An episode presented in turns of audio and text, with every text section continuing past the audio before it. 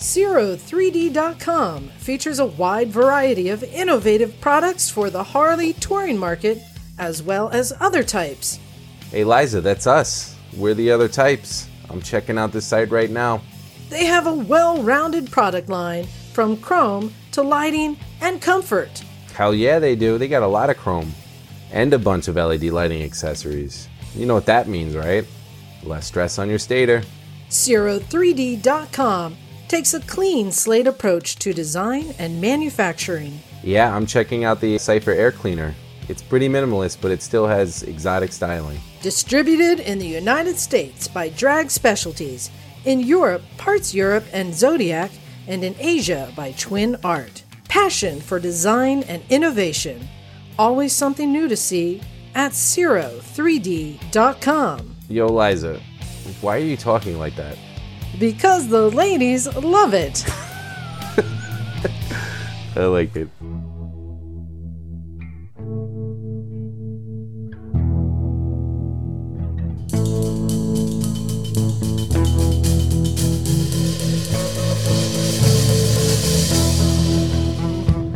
Hey there, welcome to Motorcycles and Misfits. Here at the Recycle Garage Studio. Train Studio, Train Podcast. I don't know what to call it. The train. I, I, all I'm looking at are motorcycles. I don't know what Yeah, you're talking yeah. about. the trains. Recycle Garage. Train.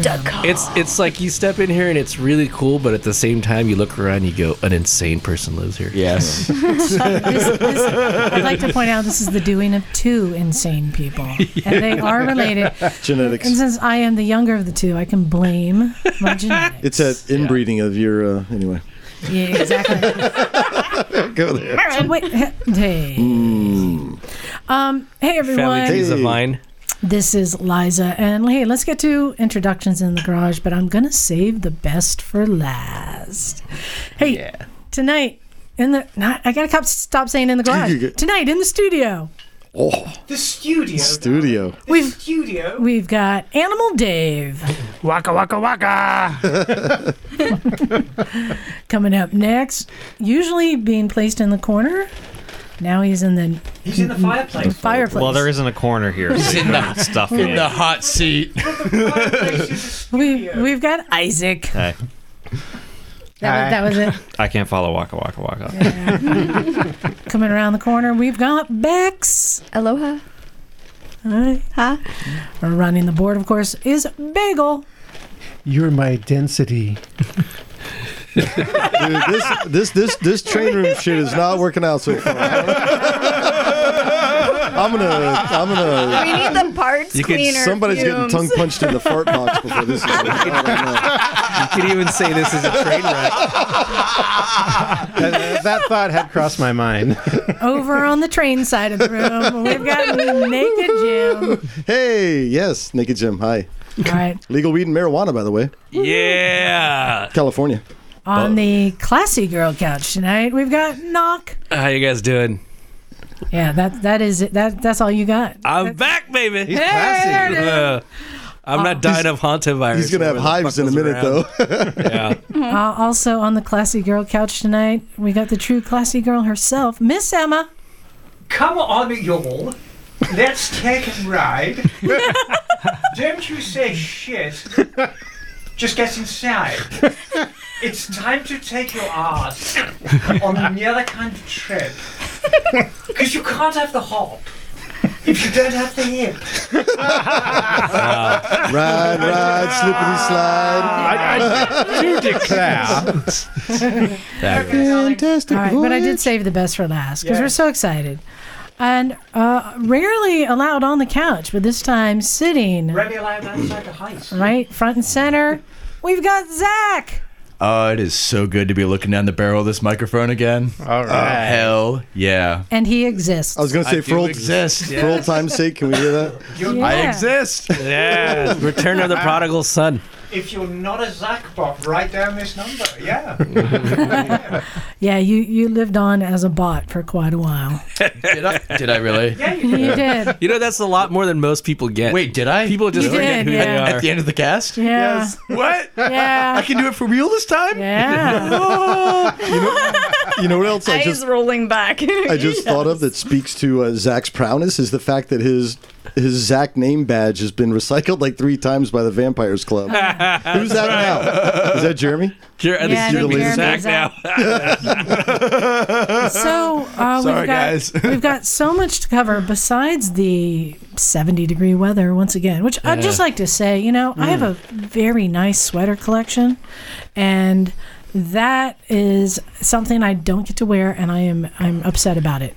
This weather is too nice. Eat shit, you 70 degree weather people. it was know, I negative know. 20 last weekend. Have you been able to wear your Those Evil kinds Knievel double sock collection? Um. Oh yeah, I've been wearing the hell out of my Evel Knievel socks, was the and la- not just that. Oh my god, I went down a rabbit hole because I discovered that Zazzle, you can design your own socks. What?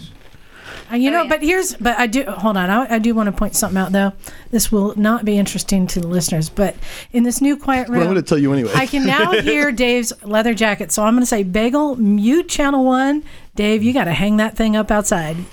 That leather jacket is not going to fly in here. We just sound too. Still good. not as bad as Knox boots. Crinkly as Oh, fuck. I know, I know. So we got a lot to talk about. Um, let me just run down some things. Oh, so much. Uh, there was a, a track day to talk about. Um, uh, Bex scored a deal and, and, and fixed a bike up. We'll talk about that. Um, we're going to find out what Zach has been up to. We'll see. Um, we got upcoming events and, of course, um, a Henry update. Uh, Knock and I had an interesting toolbox shopping experience. Call it Toolbox Safari 2018 in this Oh, economy. Um, but our big conversation tonight, we're going to have Robert Pandya calling in a little bit later. Robert Pandya started a, a group. It's like a roundtable. It's called Give a Shift, and he's been bringing in uh, industry people to talk about the the decline in the motorcycle industry which is is really starting to affect things. I mean, we talked about the bankruptcy not too long ago. Um, a lot of companies uh, struggling, Harley's struggling. Uh, there's a lot going on, and and Robert wanted to gather people together to try and find solutions for this. So he's going to call in, and and we're going to get a beat on what what is going on out there. And then it's going to be, I think, an ongoing conversation for quite a while. What can people do to turn this around? And uh, already I posted on our Facebook page, and we've been getting a lot of interesting feedback. Right. And you know, I, we've talked about this at length, Liza, and I don't think we're going to find, and Robert certainly agree with me on this, there isn't a single solution. Um, it, it's going to be multiple solutions on various fronts. Um, but when I think of our own inventory at the shop, we've got some fantastic entry level bikes, Yeah, I- which are still on the floor. Why? Yeah. We'll, we'll, we'll get into that. Yeah. But it is going to be an ongoing conversation. Oh, for and sure. certainly we're going to be uh, wanting um, all of you out there to give us your feedback as well, because this is all going to go into the collective pot of information, so to speak. Right. So anyway, we'll be having Robert and, call in and a we want bit. photographs of you with your pets. Maybe. Yeah, no, I think so. I think no, it, as long as they're Not not cats, it'll make ones. Knock have a reaction. I know. I- If you can so send, allergic to se- cats. please send a photograph of you with your cat in to the Misfits at the usual address. and Liza will for make Knock. socks out of them. Send me your pussy pics. Was that, that was like lowbrow, super easy. So, That was yeah. great. it was right there. Yeah, that was right there. I wanted to give a quick update. Um, last week on our show, when we had Sean Thomas, we had a little bit of an interruption during the show. That's because our own Henry was waylaid by a car Yeah. that ran a red light. And um, Bex, how is Henry doing? He's on the repair. So, what were his injuries? He broke his tibia in three different directions at the base of his uh, bone by his ankle, and then the fibula at the top by his knee. Is that where the bumper hit him? That is. Yeah, That's- actually, some that's- asshole broke his tibia in a bunch of Yeah, places. exactly. He did not break his bones. Yeah, so what ended up happening is uh, I believe he, was he making a left and somebody ran the red light and Yeah. just ran and ran into him. Yeah, and not only did they run the red light, they actually jumped the green. Hmm. Like total asshole. Yeah, so they ran the red, hit him, and the bike is pretty much total. It's totaled. It's Yeah. a um, Viffer. It's a it's a '98 Viffer. Clean bike, just a Mm-hmm, really, really nice bike. But as anybody who owns Viffers know, they're complicated bikes. There's a lot going on, and it doesn't take much to total them. Yeah, side mounted radiators. Side mounted Mm-hmm. radiators, fairing mounting bracket Mm-hmm. just Front end is Yeah. It, it's sad. He just did his bucket shim uh, valve Oh, job for the well. first time. Literally, just did that it. bike has got spanking new Pilot Fives on it. Yep. It's got a brand new chain on it. Mm-hmm. You know, it's it, it's a crying shame. It's had a ton of money spent on it. But I would like to say he was wearing all the right gear, Yes. which he- he, was Fantastic he was gear. discharged that night with a broken leg. Yeah. But there was no other injuries, right? No other injuries. Um, Maybe a concussion. completely. The, he actually, I don't think that they. He lost consciousness uh, briefly, so that would indicate a concussion. But they didn't see any kind of swelling or any other indications in his pupils. So he actually was really well off. Besides the fact that now he's immobile, and that's Right. really shitty. But he wears that uh, nice Aerostitch suit, doesn't he? Right. Um, it's a It's like actually an Aerostitch. Motoport. Motoport. Oh, okay, so yeah. it's made in U.S. Um, down south. Bagel. Yeah, that's the same company that makes makes my jacket too. What's it? What's that Kevlar. material it's made of? It's Kevlar. It's a Kevlar it's mesh. really intense Kevlar, though. Oh, yeah. It's, Yeah. oh, it's heavy duty. He had had no abrasions whatsoever. Yep. But I know we preach this and preach this and preach this, but even down to his, his tib fib break, mm-hmm. if he hadn't been wearing decent boots, And he's got burly he, boots. he too, might have that Yeah, lost he think of does. it, yeah. he might have lost his foot. Yeah, he might have lost Yeah. his foot, maybe even his leg, where the, the Right. knee break happened. Yeah, you know, I'll, Yeah. I'll say that's a good point because a lot of times, you know, we skimp on the footwear, but and but Henry's boots are the burly adventure ones, like all Yeah. like not not as heavy duty as Knox, but they were burly, and I didn't think about it till we just mentioned it that the brake was underneath his boot, and that's Yeah. Oh, was it really? The uh, Yeah. It was his lower leg, so Yeah. and he had, like I said, the boots he had were legit, like adventure boots. statistically, if you're wearing any over the ankle footwear, you're 57% le- less likely to have uh, injury to your like your foot in a crash. Yeah. So imagine if you're wearing adventure boots. That's you know even better. Like- that puts you you know higher. Yeah, your ankle is a system of tiny little bones, You know, um, and it's fucked up when they get hurt. Oh yeah. I, I think Kat, if she were here, would attest to how important So, it is. speaking of gear, we had a bunch of new people come in this morning, and um, there was a guy who came in. Um, I can't remember what bike he was on, but he wanted to know. Excuse me. he said, "Hey, can you suggest a good ride around here that's in the sun?" And I mentioned it's it was like seventy degrees. It was nice. We rode It's up nice from Carmel. right? It was gorgeous. Um, this morning, maybe maybe high fifties, right? and he said, something "Yeah, that. can you recommend a ride that will keep me in the sun? I get cold easy." And I I looked at him and I'm like, "This, is, this isn't cold." no, you, yeah, you go down to the boardwalk. There's these little race cars you get So in. I I kind of looked at his gear. He had uh, high top sneakers, oh. jeans, Oh. um, a short jacket with his shirt untucked, hanging out. I kid you not, um, the cotton or leather garden gloves, Oh, Those come off and real he and he did have a um, a scarf. Yep. And I Oh, said, um, so, So he's I fully said, protecting that scarf is a tactical protecting scarf. So I said, let me It's a a- Kevlar let me- scarf. I- let me ask you some questions. Why are you trying to ride in the sun? He's like, well, I just I get cold easy. I just want to stay out of like when you go up in the mountains, it's shaded. He said, I think the bigger problem here is your gear. If you're if you're yeah if you're limiting your ride based upon you getting cold, you have not perfected the bubble, especially here. Uh, especially here and especially in the weather today. I've I've ri- I've ridden in 25 degrees in Vermont. And you can you can do it with decent gear. Yeah. Do you remember what bike he was on? Uh, I don't remember Yeah. what bike he was on. Um, say a so- say a Gixxer, say a No, no, Gixxer. no, no. no, no, no, no, no. you So- can here. You can ride in August in the mountains and want an underlayer. Yeah. Oh yeah. So I, I- I didn't want to pick on him. I said, let me ask you some questions. Um, do you have boots? Do you have riding pants? He said, well, I yeah, I got I got some hiking boots that I use for riding. I'm like, no, doesn't count. Uh, do you have? And he goes, and I have some riding pants, but I just use those when I like commute in inclement weather. I said, well, let's start there. First of all, your boots. Why why why aren't you buying better boots? Is it the cost? Is it the money? And this plays into what we'll be talking about, with Right. Robert Um, is it the cost? Because cycle gear does make cheap shit that falls apart, but if that's better better, than- than, yeah. nothing. Right. Yep. Um, and if you're not using the shit out of it, I mean, I've got boots that lasted years from them. Um, and he's like, uh, well, I just didn't think I needed more protection. I said, well, those heavy, like hiking boots, how well do you think they'll do as you're rolling down the highway? You think they're going to protect your ankle or just twist it further?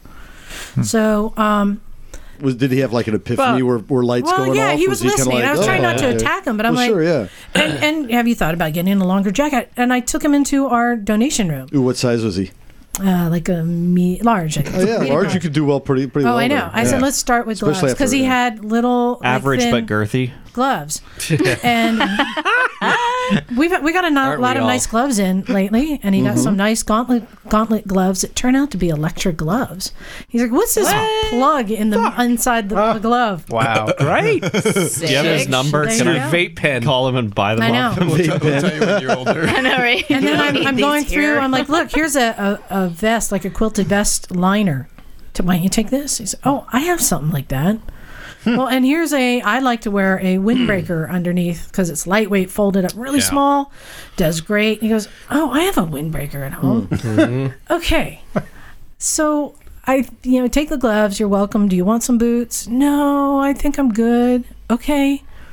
Now, instead of limiting your ride, just wear the right gear. But you know, the thing I've heard down at the shop more than once Mm-hmm. if somebody's used to wearing lightweight clothing, and you know, I mean, this is California. Yeah, and exactly. a lot of about. guys and girls grow up wearing shorts, flip flops, and a loose t shirt. When you actually start kitting yourself up with a proper motorbike gear, a lot of people really are surprised how restrictive it is. It it's very much a vibe. You get used to it easily. But those first few times you ride it, you're on you're on a bike. You're not familiar on the bike. It's something you're getting used to, mm. and you're wearing mm-hmm. very restrictive clothing. Can be kind of scary.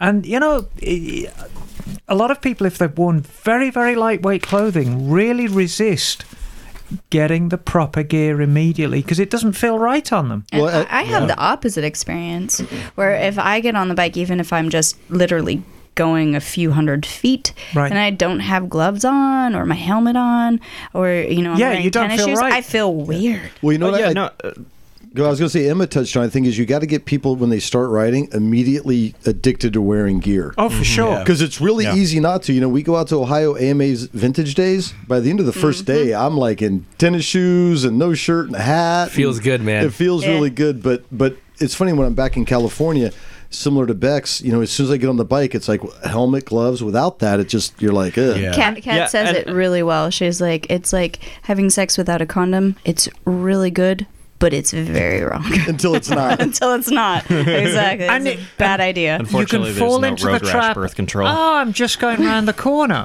just going around the corner, Just, it'll be fine. Uh, just well, a little little tip. just you know, just, going the around the corner and look at poor Henry. Right. Just going round the Literally, corner. that's we, uh, not oh, even. he was wearing every. Have we done the he was naked wearing ride yet? everything, and thank God. And he was just going for a couple slices of pizza before the podcast. Right. And we're talking less than a half of a city block away. Goddamn Yeah. pizza. Yeah, and I mean, I, even when you change up your gear, like when I got new gloves in September, I had a hard time operating the controls for Yeah. a good Right, week because or you- it's new. It's so Yeah. I get it. If you're not used to wearing gear, or even if you change your gear, it can be it can be like freaky. But you got to push through that. Yeah. right. Well, this has been one of the things that has come up um, in the feedback with Give a Shift is the cost of gear is really hard The for cost of entry in general. millennials, cost of entry, bikes, stuff like that. I rode for two decades on things I bought at flea market. You know, Yeah, but you're crazy. Well, she also looks like Yeah, she still well- does. But I'd like to say when I started riding there, when I started riding, there was no such thing as motorcycle gear, right? This is Emma? true. This It is didn't true. exist. you bought like a Let- Letterman jacket or something, right? Yeah, and then when it, motorcycle gear started coming out, those was for like these touring guys on like BMWs and and Goldwings Yeah. and mm-hmm. Astronauts on two wheels. Yeah, But you know, the the uniform for so long was a sturdy pair of jeans. Well, you could Yeah. do that. Pair of Doc Martens. Yeah. Well, that's fine. And then a black leather biker jacket. Right. And it was always easy to find a, a biker jacket at like a secondhand store. Mhm. You know? You go into a Goodwill store, yeah, there's a biker jacket. that somebody who used to go to see Bon Jovi or something, didn't want to wear it. so you could get into it cheap. The one big cost, of course, was a helmet. Mm-hmm. And back then, you had two choices. If you wanted to spend the money, you got a fiberglass helmet.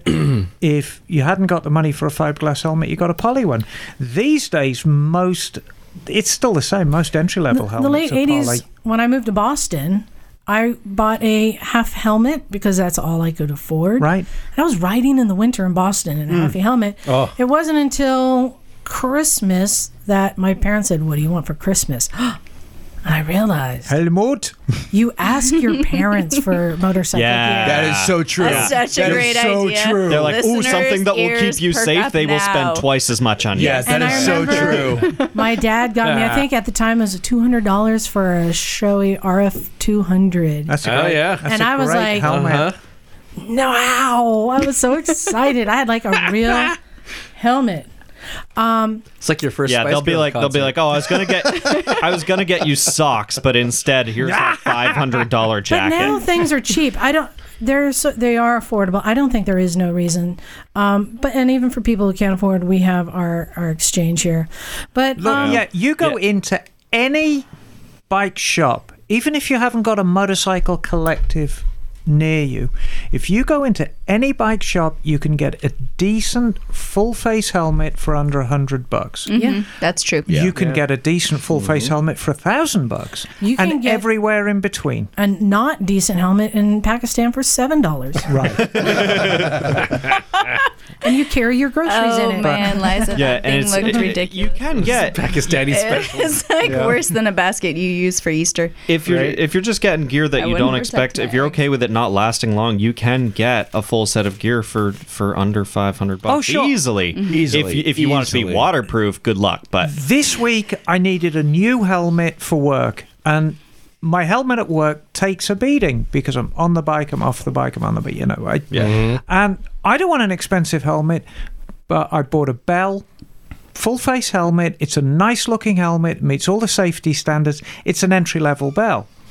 It's like s- 90 bucks. Hmm. really, Yeah. that's like Yeah. built, that's like built or Sedici my- prices. Right, exactly. My first helmet was an HJC, and I think it was hundred bucks, maybe. Yeah, no, same Yeah. with mine. Mine was a CL17 a Yeah, year yeah, out. yeah, it was 100 bucks. Yeah. CL17. Mine was right. an HJC extra large, and I had two beanies with one with a big ball on You top were not of a, it. you were not an extra and, large. and it was like from the early 80s No, you're like an extra style. small. That's Had- had- I am an extra small literally and and I had the strap and i was this is the jizzer in me going down flying as fast as we could and the this helmet thing spinning the on your helmet was blowing up choking me it was Yeah, yeah, yeah yeah. so so having a prop, proper gear is quite lovely Well, I want to um, bring Robert Pandya onto the phone, and um, he's going to give us a lot of the information he's been collecting. And let's get into this conversation. All right, on the phone with us, we've got Robert Pandya. You're, hey, Robert, where? Hey, Robert. Where in the world are you right now? Oh, I'm in the uh, I'm in a Phoenix parking lot. I wish I could just lie and say it was something romantic and awesome, but uh, I'm in a quick corner in Phoenix. You know, so That is uh, that is quite romantic, yeah, Robert. parking lots are very romantic. well, you guys have got to raise your standards. It's My favorite or second pretend we're date. not 14 So, um, Aim for a 7-Eleven at least. First of all, I wanted to thank you for what you're doing, and I want to make sure, like all of our listeners, are aware of what's going on. We have listeners outside in the states too. Um, is this uh, is this only happening here in the states? This wane uh, waning of the motorcycle industry? No, you know, uh, there are different parts of the uh, industry that are doing well in different uh, areas of the world, and uh, you know, uh, a, a lot of people don't realize, for instance, that Royal Enfield makes almost eight hundred thousand units a year compared to Harley Davidson's like 260,000 units a year. So so when you th- those numbers are staggering and there's areas where motorcycling is doing really well uh, in part because of the uh, uh, environment that they're used in uh, and because of a growing middle class in certain countries that are now getting access to transportation. Um, you know, and Give a Shift really is focused in on the North American market primarily. Uh, and even within the North American market, there's some brands that are doing fantastically. Triumph has had a phenomenal year. Um, KTM is doing really well. Ducati is doing really well. Um, it's sort of our, our big five that are struggling in, in, to some degree. Uh, and sometimes it's not just a matter of total unit volume or percentage of growth. Sometimes it's more a matter of the profit margins of the units that are getting sold. So the you know the bigger luxury bikes are not getting sold as much. Uh, and those, of course, are the ones that help pay for the rest of the business. So, Could you say who the um, big five are? Oh yeah, sure. The Japanese brands and Harley Davidson. That's easy. So, Yeah, yeah, that's what I thought. yeah. Um, so anyway, the um, uh, the uh, the opportunity um, to kind of bring some of this to light um, is not. Uh, I think it was overblown a little bit. There were some people who were reporting that you know, give a shift or the industry is all about like doom and gloom right now, and uh, and I firmly believe that there were people who read the article that came out in the LA Times and then they just read the headline and then they just immediately started vomiting out, you know, uh, you know, ideas or whatever without actually reading the report. But I think the report itself is, uh, um, it's uh, what I would call constructive criticism, Yeah. uh, and uh, and that's really what we're going for. It's not just a matter of sitting back and carping and grousing about stuff, but you know, proposing some solutions and coming up with ideas and and understanding that there's no one silver bullet that's going to help elevate motorcycling the way we need to. Right. Are are you suggesting that that people sometimes don't read the articles? they just they Yeah. just jump to conclusions You know, based on I- headlines. I think they took I think they took the don't read the comments thing too seriously and actually didn't read the article itself. So yeah. So, can you um, run down, first of all, why did you start this? Why did you get involved with this? Well, I've been in the motorcycle business for around 25 years or so. I've been an enthusiast for longer than that, and uh, um, I turned 50 back in March, um, and uh, and decided that I was going to take a, a bit of a break anyway. My uh, I, I just prior to that, I had been the uh, PR manager for Indian Motorcycle. And Hmm. concurrently, for a decade, uh, was uh, PR manager for Victory Motorcycles as well. Uh, and uh, and that contract came up at the end of last January. Uh, I knew I was turning 50 and throwing a the world's biggest party. Sorry, you guys missed it. And um, That's and right. I'm turning uh, 50 this year. We'll we'll be good. Well, I sent my invitations out two and a half years early, so you got to step it up. So did I. Well done, well done. I'm telling you, it was a big That's one. I had all three generations of the, the Ness family there. It was Awesome. really cool. So, anyway, the um, uh, the the point is is that I wanted to take a little bit of a break. Uh, I lo- also lost my father this summer, and so it was a chance to just kind of just sort of stop and reassess everything. And in a way, I sort of dropped out of the the industry. And you know and i wasn't you know reading regular reports and i wasn't um, you know uh, i wasn't participating at like on the oem side of things Right. so to speak. I was just sort of being a motorcyclist and enthusiast and that kind of thing. And um, so in that process as I sort of popped my head back up in the fall and thought, well, you know, maybe someday I should, you know, pull in another paycheck for a while, or, or I should, you know, just kind of see what's going on in the world out there. Um, I just, I just realized that there was a, there, there's a, a conversation gap happening, uh, and um, and that there are some significant changes happening to motorcycling. And I thought, all right, well, I'll I'll go to the Long Beach Motorcycle Show. I'll invite a few of my friends to come sit around a table, and you know we'll split a couple of six packs and and maybe come up with a little white sheet. And what I thought was going to be kind of a one and done, you know, just visiting with friends and getting myself back up to speed and everything like that, ended up being like hundreds and hundreds of survey respondents, uh, and ended up being. Um, I had I had close to 40 applicants for the roundtable thing, and um, and we ended up with 25, which was supposed to be two hours, and ended up being three. So it was it- you know it ended up being a lot bigger. Um, and so sometimes an idea is bigger than what you realize, which is the case on this one. And uh, and I just I feel compelled to see it through and uh, and give people as much information and and make it absolutely free. I'm you know I'm not making any money on this. It's just a matter of you know how do we how do we uh, you know elevate the game in motorcycling. And just to give people an idea what we're talking about, um, so one of the things that has come up is that only you know the bikes are too expensive, but I think you you equated a CB 550 back Mhm. in the day compared to a bike today. What would that CB 550 be priced at in today's dollars?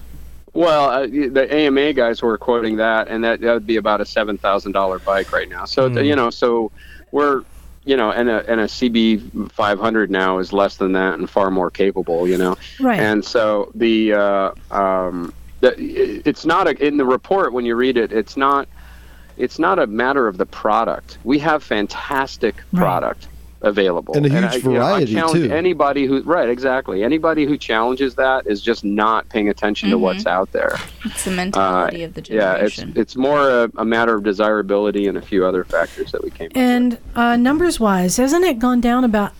Is it about half of what it was just uh, i like in the 90s? What what were the numbers? It, it, uh, well, so that's a little bit of a false number. Uh, Okay. it is when you look at new OEM sales, so Okay. new Mm. new brand sales. So it dropped, and and you know to the point of the AMA and and other folks in trade organizations like the MIC or whatever, they were sort of equating that to a false bubble that grew with the housing boom.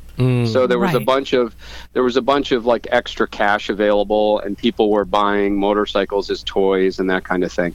Now, uh, the you know the economy to for a lot of people has uh, has gotten a lot better. The stock market's a lot better. You know all that's. But if you look at OEM new unit sales, they've been relatively flat since 2009, despite all those factors. So.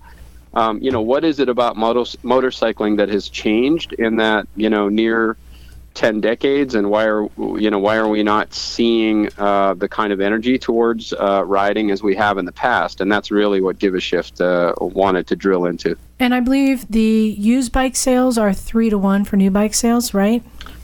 probably but there's no there's no sort of Yeah. central conduit for that information you know we, Um, we've been it- given that number. We can just accept it, but Yeah, Yeah, I- but but there's yeah obviously you know there's a lot more used bikes than new bikes out there, and uh, and they don't go through a central registry. Uh, you know, uh, it's it's really hard to aggregate that information. Is what I'm getting at. Yeah. So, uh, yeah. Um, but new bikes or used bike sales are strong, particularly with younger riders and with people, uh, you know, sort of coming back into the industry and, and that kind of thing. And uh, and there's multiple reasons for that.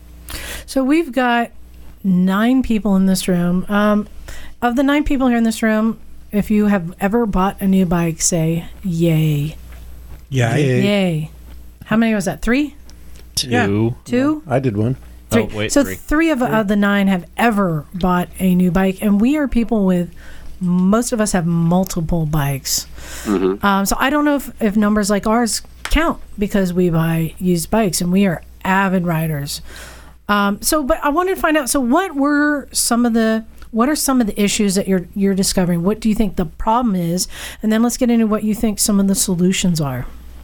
Well, going back to what we said earlier, there's no silver bullet. So the the the problem uh, is multifold. Okay, so we we need OEMs to be in good shape and and to sell motorcycles, um, and uh, uh, and then motorcycling.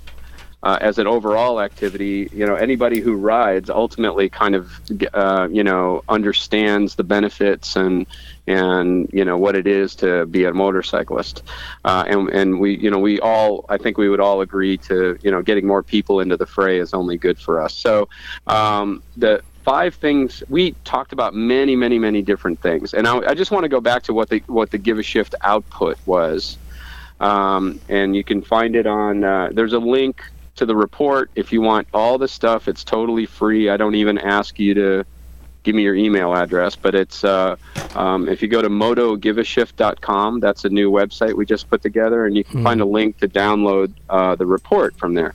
So there's three elements to it. One is an industry report that was put together by guido ebert uh, and a key statement in his was, um, uh, "Yeah, motorcycles are, are having troubles, but don't blame the millennials." So that's really that's an interesting read when you really go through that and start to start to see some of the factors that he brought up. Two is a summary report on the group of 25 sitting there for three hours talking about a bunch of different things. So there's the and then that's the main thing that everybody's going to read. And third is literally an 80 page transcript of the the conversation that was as it was had. Wow. So you can be a fly on the wall. And if you start to research the names of the people who are on the panel, you realize there was there was some real horsepower there. The, Yeah. Ke- Kent Kunitsugu from Sport Rider magazine and Mark Cook, uh, former editor of Motorcyclist magazine, and uh, And I Ser- mean just Serge- absolute industry leaders. I think so. was Serge Gish was there too, right? Serge was there, and Yeah. Serge is Cool. He's a friend of Serge, ours. People don't realize how much that guy has done. Holy cow! You know, lane splitting, amazing. Yeah, I actually read the report. It is very well written. is an interesting read, and I actually have been um, listening to um, the tape from last Thursday's um, meeting as well. Oh, so there's audio on this? Uh, well, I have audio on Oh. this. Oh, fabulous. yeah. Well, actually, I did. I did record uh, the thing on Thursday, uh, and uh, we're going to be putting out a, a press release, and, and I'll be making that uh, audio recording available on uh, Awesome. MotoGiveAShift.com as Yeah. well. Um, and uh, anyway, so that that so that's the output of all that stuff, and and the five key factors that Mhm. that particular meeting um, identified was one is just an overall lack of desirability. Mhm. That's a that's a problem. Is uh, and you know we can get into that. Um, two is uh, the dealer practices at a motorcycle dealership Dealership are experience. woefully behind, way behind. Right. You know, uh, modern retail experience. Um, and then we also uh, talked about uh, our fitment into autonomous vehicles. Mm. Uh, Yeah. You know, how, how does motorcycling work in a, in a world that's getting more and more autonomous? I found that interesting. That's something that I hadn't even thought about. Yet my own father has a Tesla. uh Uh-huh. you know that, that drives autonomously. So I, yeah, something I hadn't thought about. It was interesting you brought that up. Yeah, and then uh, uh, uh, uh, women riding, more females, Mhm. uh, more females riding uh, is a big one. Uh, and uh, so, I mean, hit, hitting on all those points um, really is, you know, um, is sort of five major factors, and that's and that's what we're going to be um, addressing in subsequent panels and drilling down into those uh, into those areas. I would like to talk about dealership experience. And full disclosure, uh, Miss Emma, who's here, she works at a dealership as well. Yeah, Robert, if I can just jump in. I mean, I hit two of those buttons because I'm a woman motorcyclist and um, I work at a dealership. I'm I'm, I'm a mechanic. I've been in the industry since 1978. So, like you, I've seen a great many changes. Um, and I'm the first to admit that the generally the dealership experience right now is like stepping back in time. Um, Just the, the whole way we approach our customers. I, I'm not on the retail side. We're on the workshop side, and so there's very very limited scope for um, improvement there. Generally, if people come in, let us know what's wrong with their bike and we fix it. That's pretty much we've done our job correctly. Um, but the retail side, I'd be very, very interested to know how you modernize that. Uh, that's there are a lot of retail experts. If it's anything that America can do is market and sell stuff. sure. We're good at that. And so the the world is our world is full of people who can um, significantly drill down into that. Uh, and one challenge is is that we have uh, a lot of variety of motorcycles. The second challenge is is that uh, there's a very very high dealer turnover rate. So you know you're, you congratulations you're a unicorn in the industry. You know you've been there for a while, right? And um, Not at the but- same dealership, As but in- the, Yeah. the dealership I work for, in one form or another, has been around since the 1970s. So it's as old as I am. But of course, Yeah. it's gone through many, many owners since then. Yeah. So by by dealer turnover, you mean dealers go out of business frequently, or the turn or the staff turns over? Uh, a little bit of both. You know, we've had a lot of dealers drop out, particularly after 2009. But uh, but the staff turnover, the, the thought of being a professional motorcycle salesman or a career motorcycle salesman. Oh, it's a is hard not sell. yeah. It's, it's, it's a very hard sell.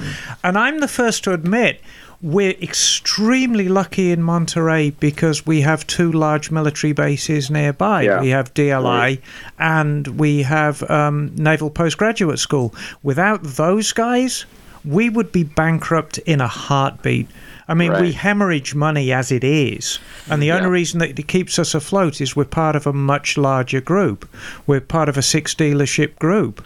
Um, So it's, I mean, one thing to think about is like, why do dealers exist? And it's basically because they're federally mandated. Um, you know, you, if if Ford didn't have to have Ford car dealers, you think they wouldn't be selling directly? That's Oh, exactly right. what Elon Sure. Musk is is is up, you know, is, is trying to change.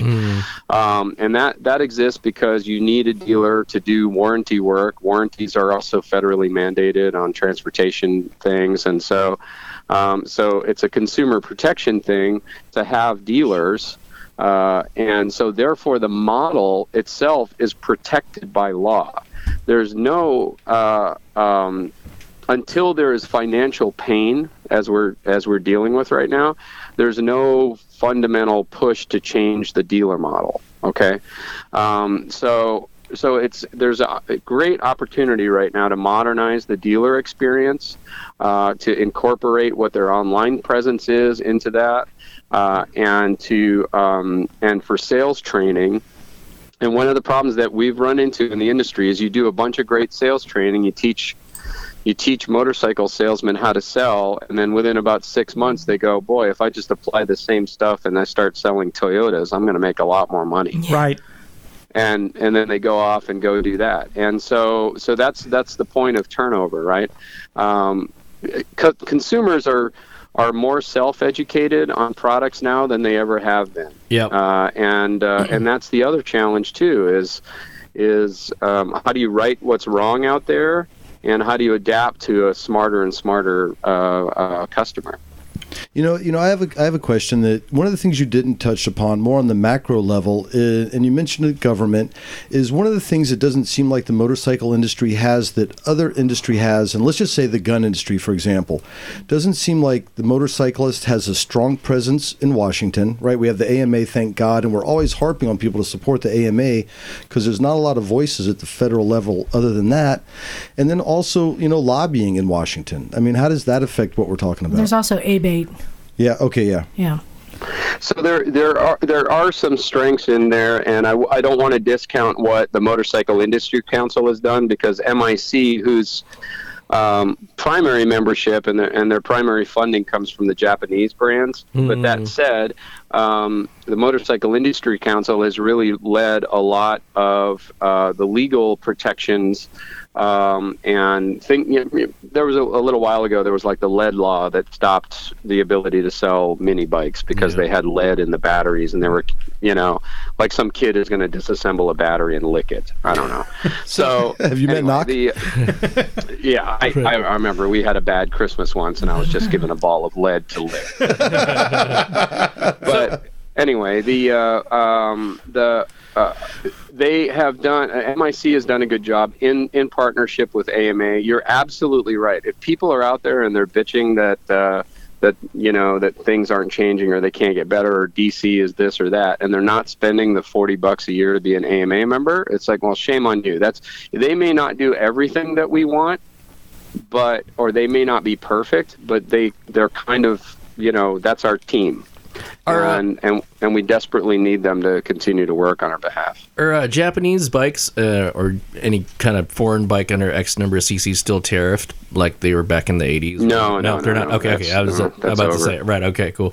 So something um as I've been studying everything that you've been talking about, there's a couple things that came through for me that I don't know that they were highlighted. One of them is um you know we've lost a lot of our bike shows here. We had a British bike show, we had a local show, a lot of even um the Progr- progressive motorcycle show doesn't come here anymore to the Bay Area.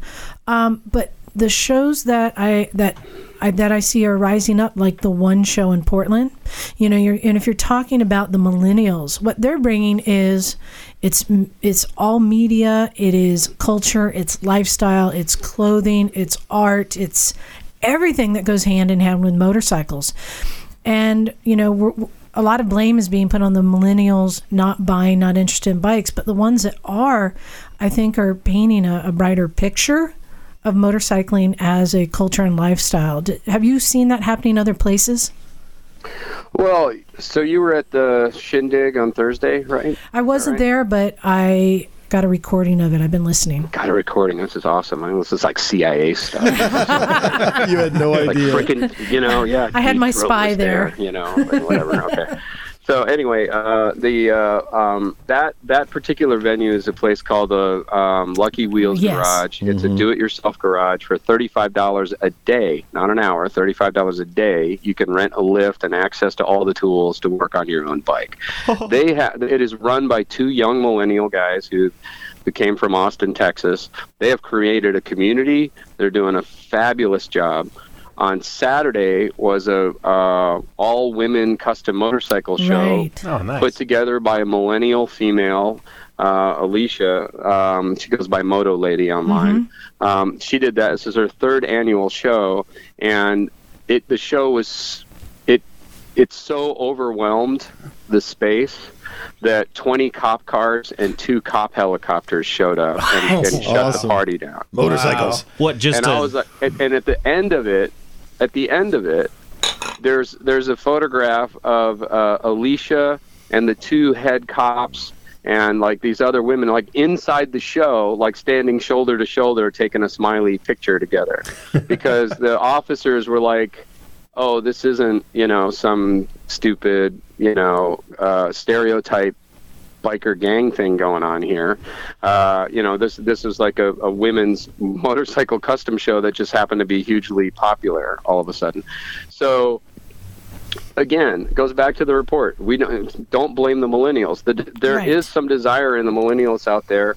Um, you know, to, to be into motorcycling, it's not just all about cost. It's a little bit about access. It's a little bit about their debt. It's a little bit about uh, uh, fear uh, of, of getting into riding. Uh, but um, there is um, uh, there is a lot of energy out there, and it's not being done in the way that traditional marketers, who are perhaps embedded at OEMs, are comfortable engaging an audience. You know, I mean. Instagram followers and influencers and and word of mouth uh, and the general leeriness of advertising um, has fundamentally changed the discussion around something that is a uh, you know you know selling an inherently unstable device. Well, it's like when you, you even talk about motorcycle racers getting sponsored, people are looking at, well, how many likes do you have? How many people follow you? And this is for motocross sponsorship. It's it's definitely Right. changed. as yeah, our as and our you have to have those skill sets now. as our token millennial, it's a lot of bit about debt, or one of our token millennials. Yeah. We've uh, Uh-huh. it's a, it's a lot of bit about debt, and I I the ninety percent of the reason I got into riding is because somebody tricked me into thinking it would be cheap. I, I yeah. realize that it's not. cheap Yeah, it's, it's not, but that's why I, I that's a lot. I had four grand in debt at the time, and I thought it would be. a- I, I was like, I can't afford a car, so I'll get a bike. I fell into the community. That's why I stay riding. If I'd known about the community and like I'd been hooked into the community before I started riding, I probably also would have ended up riding. But I got into it because I thought it was cheap. So, okay, do you think within like 10 years when the millennials are not of millennial age and they're like, you know, um, probably in their late 20s, early 30s and they've got some kind of financial buying power, would, would you would you predict there would be an uptick in sales? I mean, Listen, you're jump. Everyone's jumping so far. It's it's crazy. Yeah. It, it blows my mind. Okay, so we have we have a ton of boomers who bought motorcycles because they were cash rich, and Right. you know, and and so that's the we've heard that story a million times. sure.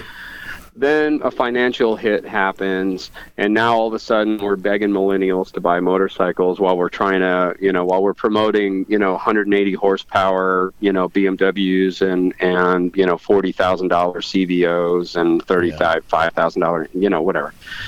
What the heck happened to talking to Generation X? Yeah. you know the the parents lost of the generation. millennials Yeah. and as an industry we have fundamentally failed that conversation i'm i'm on the leading edge of uh, gen x Yeah. um, i have a i have a girlfriend who has uh, you know last semester dropped her kid off at college sold her house bought a truck and an airstream and she's driving around just doing what she wants to do for the first time at 50 which is what boomers had to wait until they were 70 to do um, and that's because we have a new ability to work in a mobile way. And and so as an industry, we've completely failed to market to Generation X the benefits of of motorcycle and the community and, and what it can bring to you, and it, which goes to the you know one of the major uh, points of the report was if mom rides, the kids will ride. Right. It's not just about selling motorcycles to mom. If mom approves of motorcycling, there will be more motorcycling. Period. And when we go to the um, to our dirt riding park, we see tons of families there. I don't think people realize how uh, how many families ride together. Well, I I think it's how many people don't realize what a great family experience riding Right. can be. You know, we compete a lot here with mountain biking, and I think what you just said a minute ago was, was spot on. Is I know a lot of families that mountain bike together because that's what people do here. And why? Because mom mountain bikes.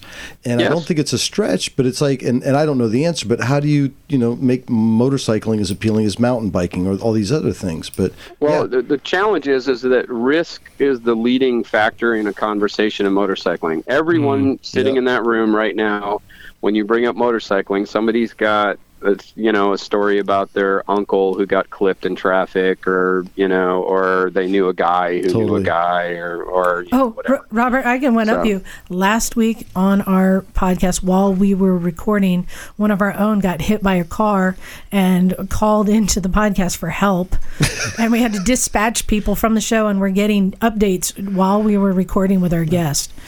Oh yeah, for us, it's just it's we're not really phased by And now it, his though. legs Yeah, it, Yeah. unfortunately, it is a way of life. I mean, Yeah. it's we've got some extremely experienced riders in here, and there's a couple in here who have been involved in incidents in in the past few weeks. So, um, you know, I found So, uh, but that's that again. That uh, when we when we fall onto that as as like sort of a quick conversation around motorcycling right away, you know, uh, we don't talk about the positives in it. Yeah. and we don't we don't lead with that. We don't lead with the community. We don't lead with the fact that we've made lifelong friends through this activity. And then the the, the rewards are Right. much harder to talk about. And and because of that we tend we within our own industry we fail to elevate the positives of motorcycling because it's just too easy to talk about the the ugly stuff. So, um, how important is it for there to be positive um, motorcycles in media? Because for a lot of us, we were raised on Evel Knievel toys, watching Chips, shows Yeah. like that. Um, there really isn't much of that now, is there? No, no, there isn't as much. But when you, you know, there was a, a really cute movie that I think all the actors were just paying the rent or something along. But it was a movie called uh, uh, Larry Crowne. I don't know if you guys remember Oh, that, yes. but uh, I know Larry Yeah. Sharon. So the entire crux of that movie is Tom Hanks is kind of a you know a dork, and Julia Roberts is a washed-up sort of teacher, and Hanks like loses his job, ends up going back to school, and buys a used scooter because he can't afford to drive his suburban around, right?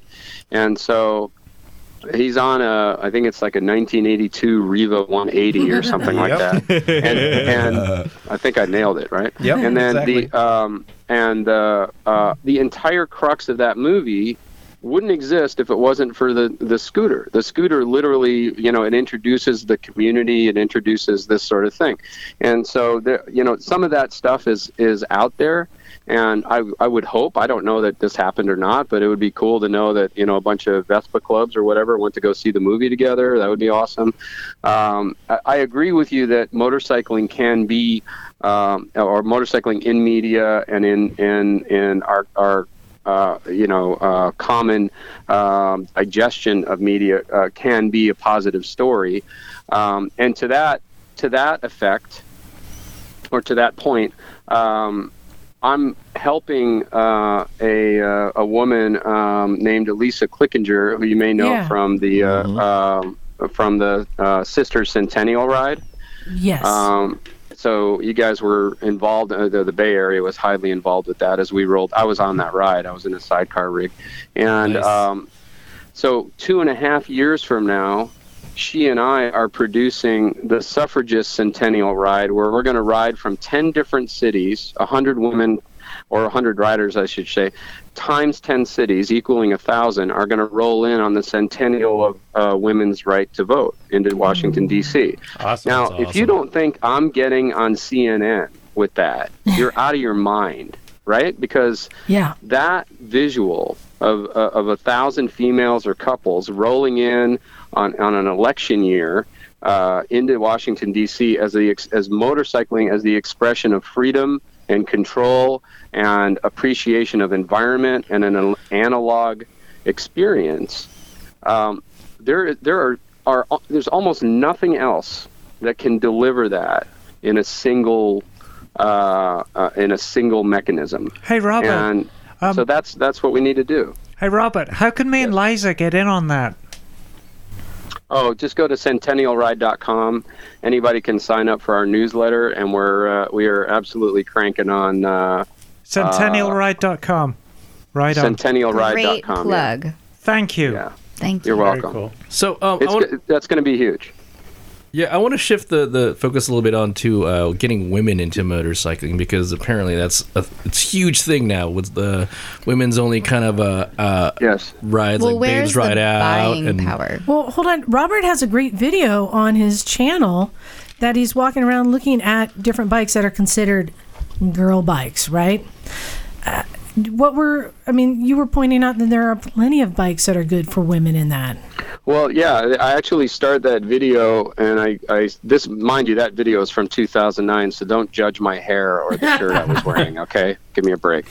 Uh, like Urkel was my, you know, that's who I uh, used to pattern my clothing after. But uh, anyway, the um, uh, that the point of that, um, as I started that video, is you know we're gonna we're gonna talk about women's bikes, and I did like a air quotes thing, and I'm like, why the air quotes? Because there's no such thing as a woman's bike. Yep. And I Yeah. point out that there there are motorcycles that are more comfortable for beginners or more comfortable for you know shorter and stature. There's short bikes and tall whatever. bikes. Thank Yeah, that Yeah. you know that kind of thing. So we started talking about that stuff, and and to the point that in a in a coupled relationship, um, the female usually weighs in on about 85% of the financial decisions of that household, Hmm. and a motorcycling can be a, a significant part of that. That's just the financial decision. That doesn't speak to you know safety or, or fear factors or whatever. Um, if we were, as an industry, if we were more adept at hosting a motorcycle riding experience where there was a variety of motorcycles, perhaps some gas powered, perhaps a, a handful of zeros that had a speed limit built into them, or or that STACYC. I don't know if you guys have seen that, the Strider bikes with a little electric uh, uh, motor attached to it. Um, that is a um, that kind of experience can help break the barrier. Anybody who was at the Long Beach Motorcycle Show uh, would have seen um, Allstate Motorcycle Insurance uh, sponsored. Um, you know those Peg Perego uh, little, you know, like they make little BMW GS battery powered kids bike kind of thing. Um, and they have like a little slingshot, battery powered slingshot that crawls along at you know one and a half miles an hour or whatever. And uh, and and that sort of thing is what's going to help open up motorcycling to more people. That's the kind of tactical thing that we can do now to help mm-hmm. plant the seed for the next generation. But we can't ignore Generation X and all these moms who are now getting their you know their freedom back they they you know have dedicated the major part of their life to raising their kids and now they are more inclined to be part of our world Well, and they have need to be spending power, about that. right? You have spending power at this age. Uh, I'll absolutely I'll tell you how to plant the seed in the new generation. We need to collect up all of the old Sears mini bikes and all the Trail 70s and drop them off in every park across the country. Give them to it for free the first time. like a shitty crack dealer. yeah, free the first time. I think that was the gateway for so many of us. Yeah, right. that'd be fun Well, or TW200s. yeah. Yeah. So, They're so good. I, I just i have one of those I just want to see what can people out there do? What should people do um, besides the obvious of set a good example, Don't ride like a dick. Sorry. what, what what should people do to help save motorcycling here in the U.S. and the North North America? Well, number one is uh, advocacy. That's one of our one of our five points is increasing advocacy. Right? Um, there's no there's no central go-to point for new ridership. There's like GoRVing.com or or Discover Today's Boating, I think it is, and you know there's some similar sorts of things for camping and other that are brand neutral and and talk about that sort of thing. Like, when you go back to you know we're talking about motorcycle OEMs, so there's federal regulations for all the brands sitting in one room at one time, and they can't really do that, you know, and um, so we need to elevate that game, and we all need to be advocates. So one of the things that I'm going to do to um, to kind of put that stuff out there is we're going to print off some give a shift uh, t-shirts and on the chest of the t-shirt it says simply ask me about motorcycles or Yeah. ask me about scooters Nice. and and just to start the conversation i think you know since you guys are all participating in the podcast you're probably all good advocates um, and um, the the you understand the responsibility of what it is to be an advocate. And it doesn't take a whole lot more work to be an advocate but it does take a little bit of thought and you know and process in that. And and that number one thing uh, Scott Harden and the AMA put together an initiative called Plus One, and it's basically bring a buddy to a motorcycle shop. That's all we're at. Just somebody who doesn't ride, bring them to a motorcycle shop Nice. and and and walk them through motorcycling. Um, the to the point is, if 20% of existing motorcyclists were to bring one more rider into our fray, we would not be having this conversation right now. What if I just buy one more motorcycle? Yeah, I was gonna say, what if twenty of us? We're all thinking the same thing. I'll just buy another bike. No, I that like is the way you guys think. That- that's Third a in the good- garage. That's a good point, and and I'll say I think it goes um, hand in hand with what I've been doing here with the garage. That I feel our community needs to reach out and help build the Right. community and help others. And Right. you know, a lot of the people sitting here in this room show up every week just to help other people because they, they get what I'm doing and they they've clamped onto that as well. And um, I mean, Jim is a perfect example that he wasn't a rider just three years ago. And Jim, now how many bikes do you own? I think seven, There you go. but they're not See, just Robert, all. I got kids too. we did so. that. We did that to him. Way to go. I know. And I'm down at Moto Talbott yesterday with Bex, and I'm looking at this old two stroke that Bobby's like, yeah, this thing will be good to go in about a couple of weeks. I'm like, ooh, 70s two stroke Yamaha. Okay, I'm in. So, and can you repeat again where people c- can go to get more information? Yeah, absolutely. I just uh, we just put it together. Um, it's uh, motogiveshift.com. S H I F T. People, take it easy. and um, the uh, uh, and and on that is a, a link to where you can you know download all the reports and whatnot. There's some of my blog posts, some links to videos and articles that discuss the the thing and and uh, you know and eventually we I don't know if I'm going to put up a forum or not. I think that's that's already done to death, you know. But the uh, um, I think that uh, that's going to end up continuing to be kind of a central point where um, where these uh, these coming five reports will also end up uh, sitting there. And really, our goal is to get that done before August or by the end of August this year, before new bike season hits next year, and we can fundamentally change things by spring of. Uh, of uh, 19 that's because we gotta we don't have time to fart around Right. And and do you see yourself coming up here to the Bay Area anytime? Oh yeah, I love it up there. Don Lemelin from uh, from Scuderia West fame is a is a buddy of mine, and I've got uh, I got a bunch of friends up that way, and and I've had I did a story with uh, Cycle World magazine years ago where my mom and I rode a Harley from Denver up to Crater Lake and then down to San Francisco. And every time I go across the Golden Gate, I think about the photo that was the lead photo in that Cycle World story Nice. and you know and so there's just i mean you know once once you've been up there it's in your blood you know I'd love to invite you to come out on uh, any Sunday, any given Sunday. On any Sunday. yeah. On any Sunday, um, if you'd like to come see what we do, and we, I would love to. I know if there's future meetings, I would love to be a part of it as well. There's definitely going to be, and uh, like I said, we'll be we'll be posting up news there, and uh, um, when I uh, when we get our act together, we'll be doing a you know a mailing list or whatever, but uh, and and getting that going. But uh, my contact information's on the report. If anybody wants to follow up or ask questions or you know pay for pizza at the next meeting, I'm I'm right there. Nice. Well, I want to thank you for calling in. This is a big deal, and for anyone out there listening, it does affect you. We've already seen that with, you know, the bankruptcy of some of these large companies that sell parts. Um, plus, our dealerships are struggling. We've lost all of our dealerships here except for a little KTM shop, but every other dealership has has folded in. Santa Absolutely. Cruz. Sa- Santa Cruz is a perfect example. There Yeah. were so many dealerships here in Santa Cruz, Yep. and they've all gone. Yep. Um, and Monterey was very, very vibrant, and now we are the only one. We are the only game in town. Yeah, well, Santa Cruz also has you know the the added disadvantage of being exceptionally expensive to live or do anything here, so that hurts as Yeah, but, well. that, but that goes back to the motorcycles should and scooters should be a cheaper form of Yeah, transportation. we just got to trick more people into thinking it's cheap. I'll, I'll leave you with this one thought.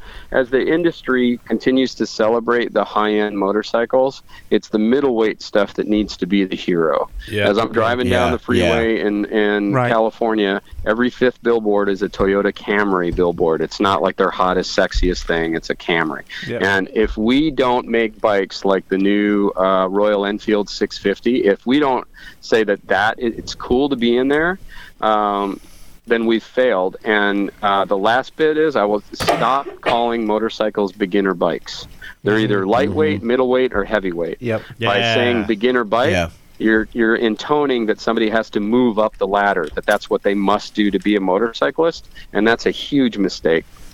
You know, That's a good point. a lot of people ask me what bike, like what bike is a good starter bike, and really the answer to that is like, what kind of rider are you? Are you somebody who's going to get on whatever bike you have and push it to its limits? Right. I or would say it's like, you know, well, let's you know, you should look at a lightweight motorcycle Yeah. first. They're easier to ride and blah blah blah. And then within lightweight, there, what do you want? There's lightweight adventure bikes. There's lightweight sport bikes. There's lightweight cruisers. It's, it's all in there, but just call it a lightweight, not a beginner bike. yeah, Yeah. And then someone is going to feel like, well, I'm in the community. I'm in a like a, a lightweight boxer who knows what he's doing can kick the crap out of a uh, out of a, a heavyweight amateur, right? Because they have the Totally. skills. That's a good analogy. Right. Cool. Yeah.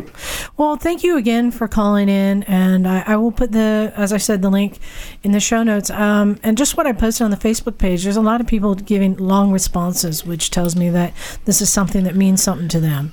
So I, you know, I love it, and I, I, I grew up as an artist and uh, have a degree in art. So uh, constructive criticism is how you get better, and that's what we all need to be working on. So I appreciate your guys' work and, and your attention and what you're doing. Thank you. awesome. Right. Thank you very much. Robert. Yeah, thank you. And we will stay in touch. Rock on with your bad selves. All right. Thanks, Ann. I'll Right talk to you soon. See you guys. All right, bye. Bye bye.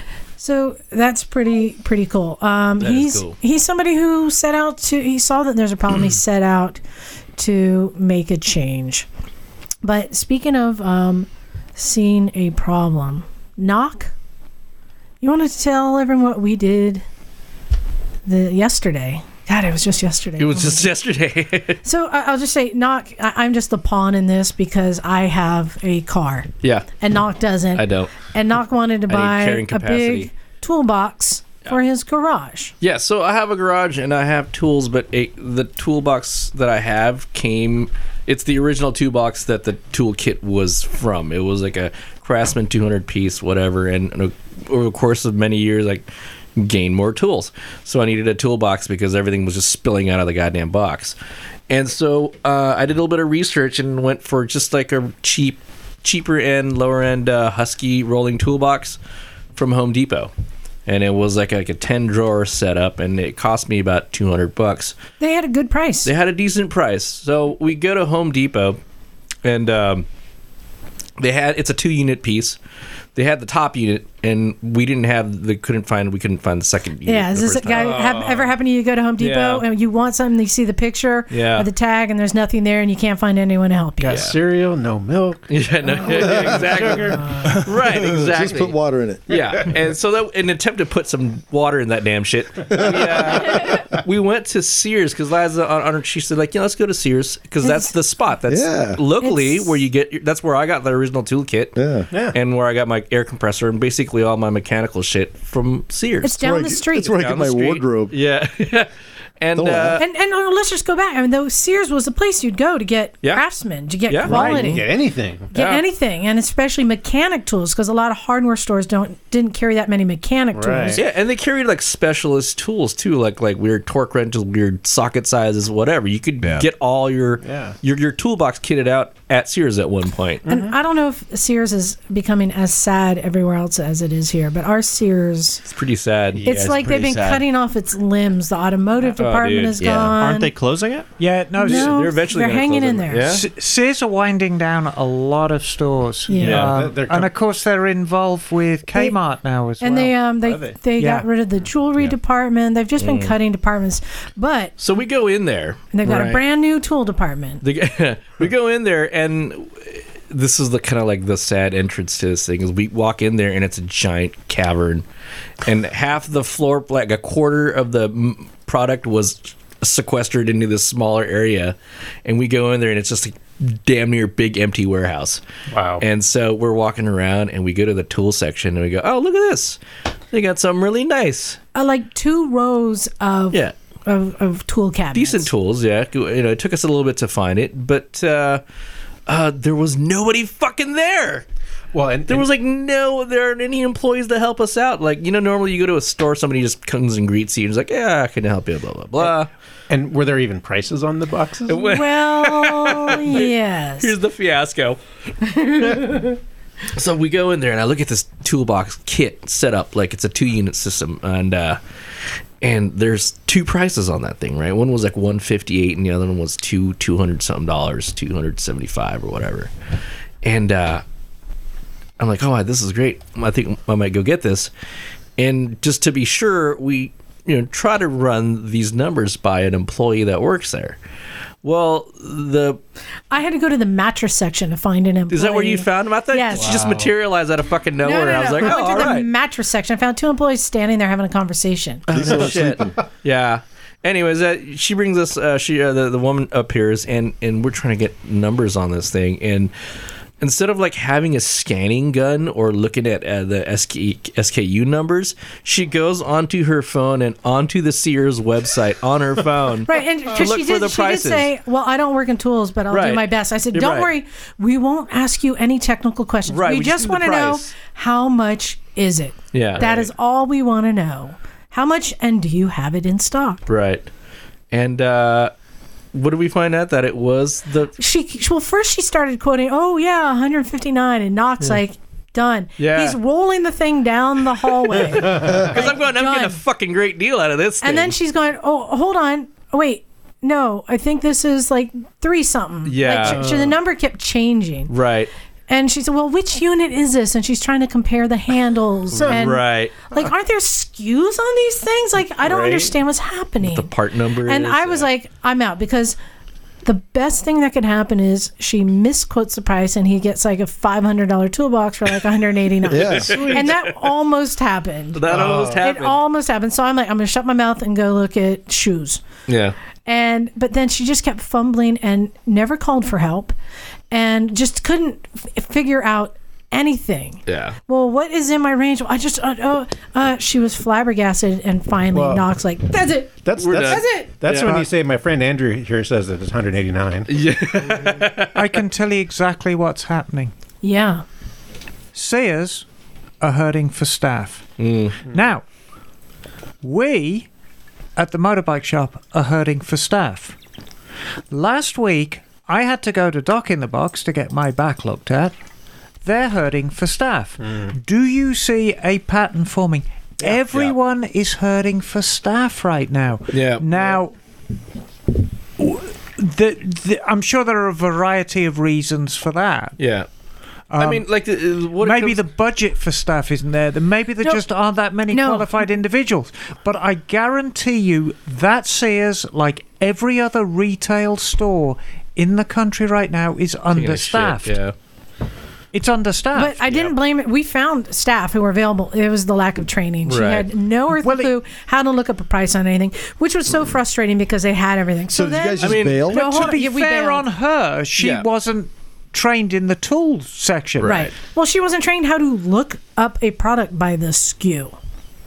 Any product. So anyway, you guys, Yeah. you, you so we bailed on bailed. Bailed. Uh, Knock, bailed Knock was I mean, losing his shit. He was, was getting a- hangry. We had a discussion about how some of these people are underpaid and they and they don't like this job because they're underpaid. blah, blah, blah, blah. But what it came down So- to is we went back to Home Depot. no, wait, we went You- somewhere else. you then we went to the third location. Oh, we went to fucking Orchard Supply. Osh across the street Right that there. also sells Craftsman stuff. Craftsman. Yes. We go in. Yes. They've got two, two, uh, two available, two boxes. Yeah, and it, they were the ones that I were looking at, and they had the actual right price on there. So And it was more than he it was wanted to more pay. than I wanted. Yeah. so we went back to fucking Home So we're Depot. leaving. Let's go back to Home Depot. And Home uh, D. Liza managed to get like a cool employee I'm like, the, who had a scanning gun, had like an inventory scanning. I scanning got a guy, gun. and I stuck with him. I followed him. Yeah. He's like, hold on, let me check. I followed him.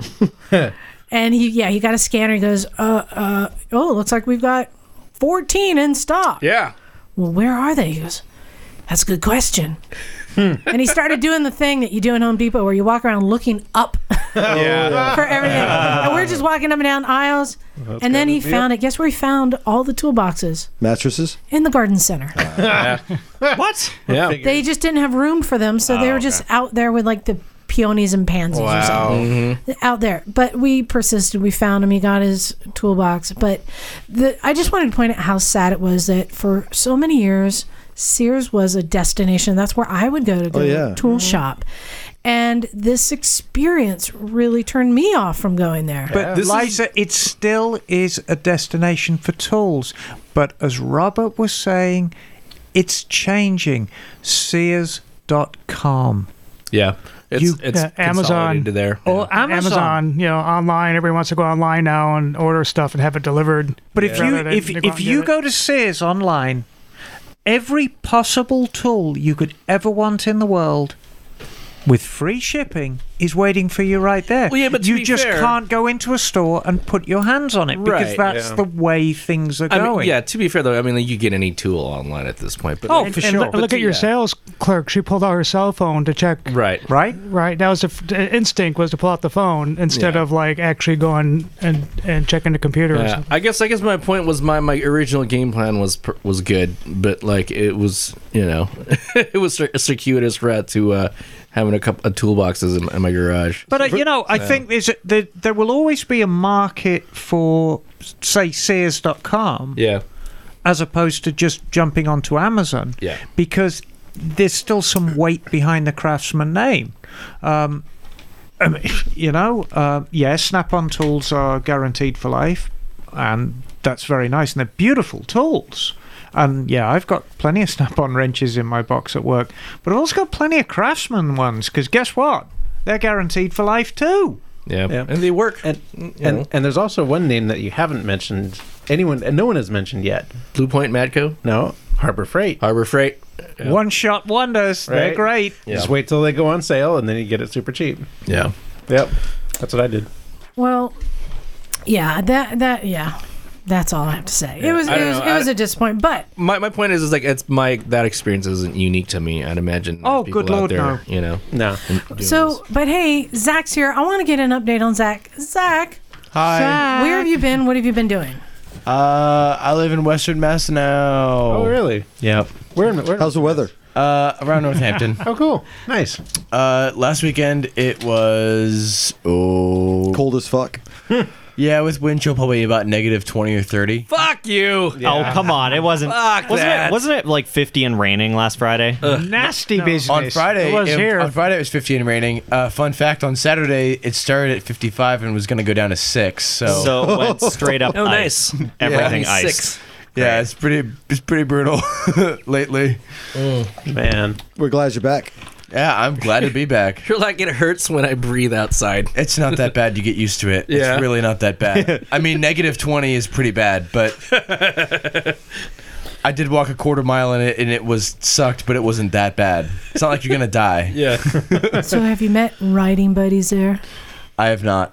Oh, I have looked. I have tried. really? Yes. Oh, Um, True miss it. I, I mean, big surprise. Uh, less people ride out there than do here. Yeah. Big surprise. especially in the winter. Yeah, big reveal. Um, and uh, you know, I, I found that there was it was a lot more solo riders. There's a lot more like groups of people that go ride. But like, if you don't already know someone who's in that group, Right. There's no real moto culture hub out there. I've been to a couple vintage shops and I've asked them like, you guys have a really cool thing going on.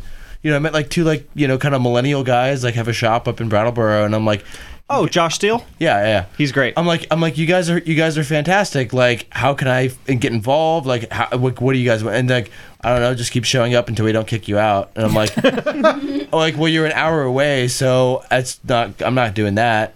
Um, and then there, there's another spot uh, closer to me too that, that it's the same kind of thing where there, it, they're very much like vintage shops. Yeah. They're not really like a co-op kind of thing. It's like if you show up every weekend, maybe eventually they'll let you help them, but uh, you know, after a couple months. Are, are they vintage in the sense they're also just catering to a dying, literally dying demographic? yeah, Yeah. yeah, Yeah, Stanley Stanley Lyons shop in Brattleboro. He he used to Right. Josh and him used to send people back and forth all the time. People would hang out there all the time. Like Yeah. uh, old the, the really old crusty guys would show up and, Right. and just sit and like eat eat what they called fudgicles. Oh, And, yeah. but, but that's all How's closed that- down now because Stanley was killed in September. Oh, so yeah, I didn't. Oh, okay. That's what this sweatshirt That's what the is. stickers are. Yeah. Oh my god, I'm sorry. Oh, okay, jeez. Yeah. Didn't know. yeah, he was yeah. So Well, and and your friend Alice crashed her bike. Yes, she did. Ah. she did. What? Oh Really? no! She's okay. She's okay. She she broke her arm, but What? she's okay. Oh man. what kind of bike? It was it was like KLR? it was like six months ago. It was a KLR. Yeah. Okay. Um, it was a wet it was a wet day. Um, I I've personally ridden that bike, and I did not find that bike to be terribly stable on the freeway. They're not. Um, and she got passed by a truck that was going quite fast, and the side wind blew her into a tank slapper. Oh, man. and the bike went down real quick. Luckily, she surfed the bike for a while before she disengaged from it. Wow. Um, and she was wearing all gear, no road rash or anything, just a broken arm, kind of banged up, but otherwise okay. It's Define- time for a Misfits top tip. okay. Top tip. KLR 650s have very high centers of gravity and skinny tires. Hmm. And that combination hmm. does not suffer falls gladly. bit. So, So put weights in your shoes. yes, check your tire pressures regularly and religiously. And they're pretty low. I want to say ugh, 21 in the front, 25 in the back. It's Yeah. certainly around that number. I thought they were mid twenties. Yeah. Yeah. but check those tire pressures, and if the tires look like they're worn, throw them away. And mm-hmm. you know, it's marginal. The handling on a KLR is is is fine, but it's borderline marginal. So if your tire pressures get low or your tires get worn, it will throw you off quite Yeah, quickly. quickly. Yeah. too, like that bike. Oh, sorry. Go ahead. Alice found out. So please, please, please, please. Yeah. I Thank also, you. I also uh, I also found that their fork that, that because there's not not really a solid fork brace that the the front end Likes to is twist. very flexy. It's wibbly wobbly, Yeah, in it wobbly you gotta understand too. Like this is a dual sport bike with a lot of suspension travel. yeah. And so make sure it's your suspension is up to snuff. It's either suited for you or it's well serviced or functioning the way it needs to function. Yep.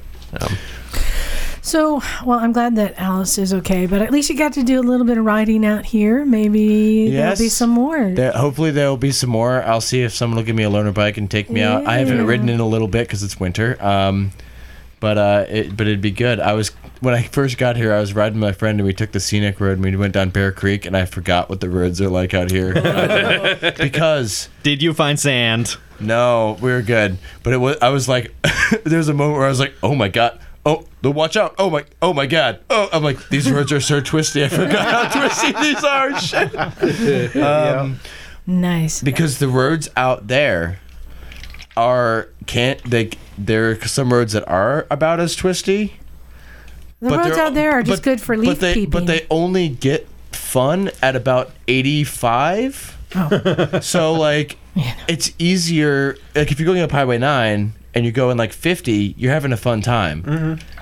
if you're going on like route 9 in vermont you're not having a fun time until you're going about 85 or 90 Right, right. And That's a fun road. That's a big which difference. is which It's is a which, fun which road. if you are doing that you're Mm-hmm. having a good time but you also do that mental check where you're like if i crash at 85 around this corner i really don't want to see how that ends Oh, people die on that road. so it it ends in yeah. the woods, right? so Hit, or off a cliff. yeah. Yeah. So it's a little like I haven't done that much intense riding uh, out there uh, on the east. And hey, if you are a, podcast listener and you live in the Western Mass, kind of that sort of area, prove me wrong. Show me, t- show me a great ride. Show me a great spot to go and meet people. A great culture spot, and I would, I will, I would love to know that. So please email us. Tell me where I should go because I would love to talk to you. Awesome. yeah, if you message us, we'll we'll forward it to Zach. He will get it. Please Especially do. if there's a dick pic Yeah. Or a picture of a cat for not. I will. or a cat for now. I will rate your dick pic if you send it to me, though. You- did you ever know? With uh, photographic critique. Yeah, I, I, I do have a de- I do have an art degree. I, I, will, I, will be, I will be precise in my critique about your composition, The composition's all wrong. And unrelenting. Yeah. about your substance and your comp- Please, composition. everybody, please, everybody, go out, open an inco- incognito window, and Google critique okay, my dick pic. Stop it. Stop. It's a thing. It's photographic critique for your dick It's, pics. it's true. Yeah. Carry on. Um, I I have some news to share. big news. Yeah, big news. Okay, share that news later. Emma's Army stickers have, have been delivered. For those who sent out Sazies to us uh, to get stickers, they're going to be going out. Um, for all of our Patreon subscribers at any level, they are automatically getting. I'm going to free stop you stickers. there. I'm going to stop you there. How awesome are they? Yeah, they're pretty awesome. Oh, lo- They've got on. bullet holes in them. That's You know, pretty awesome. No expense was spared. No expense was spared in the manufacture of these stickers. And it shows. Garrett, exactly. There was no expense.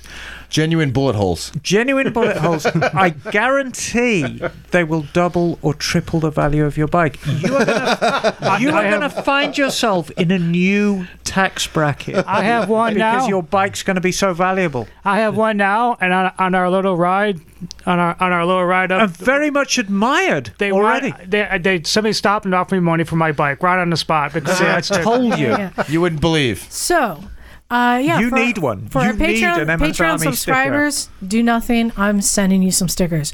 Um, but if you're not a Patreon subscriber and you'd like to get some free stickers, you send a SAZY. That is a self-addressed stamped envelope, and send it to 342 Washington Street, Santa Cruz, Mm-hmm. California 95060, and we'll send you a bunch of free stickers. Yeah, good exactly. deal. And you know, it's.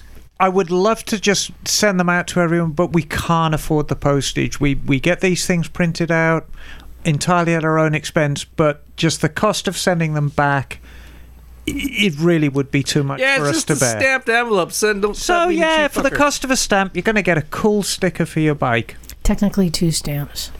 Yeah, I guess. But hey, you get free stickers, right? Hey, you got a buck, you can do it. Exactly. Well, so we've got some emails I want. Email time. it's been a while. Bet. I know. I'm kind of. what? Brap. Um, but first, Jim, you want to tell people where we're going to be next month that they can I find us? do. We are Stoke is fim, Stoke is fully stimulated. We will be going to the One Moto Show. Yes. Yeah. Oh, the blimey. February 9th, 10th, and 11th in Portland, Yes. Oregon, and it's a fucking hoot. So it's going to be me, Liza, uh, the Mad Mad Bex will be in attendance as well. She is our official racer. She's she doesn't know it yet, but she's our racer. yeah.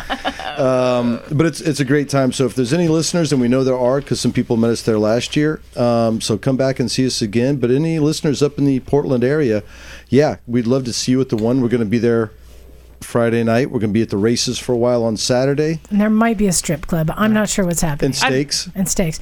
But speaking of Portland, And we, have, Portland is always a blast. we have another announcement about Portland. Indeed. I will be up in Portland. This is Bagel.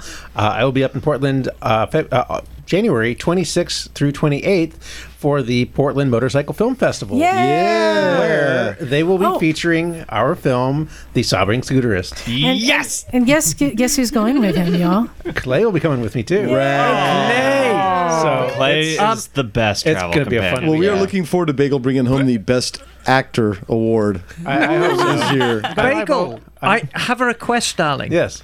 When you attend, will you wear a T-shirt that says "Ask me about scootering"? If I can get one, uh, absolutely. We That should would make be it. But every I'll time make somebody you asks him, he'll just start bagel. crying. They might give you many hugs.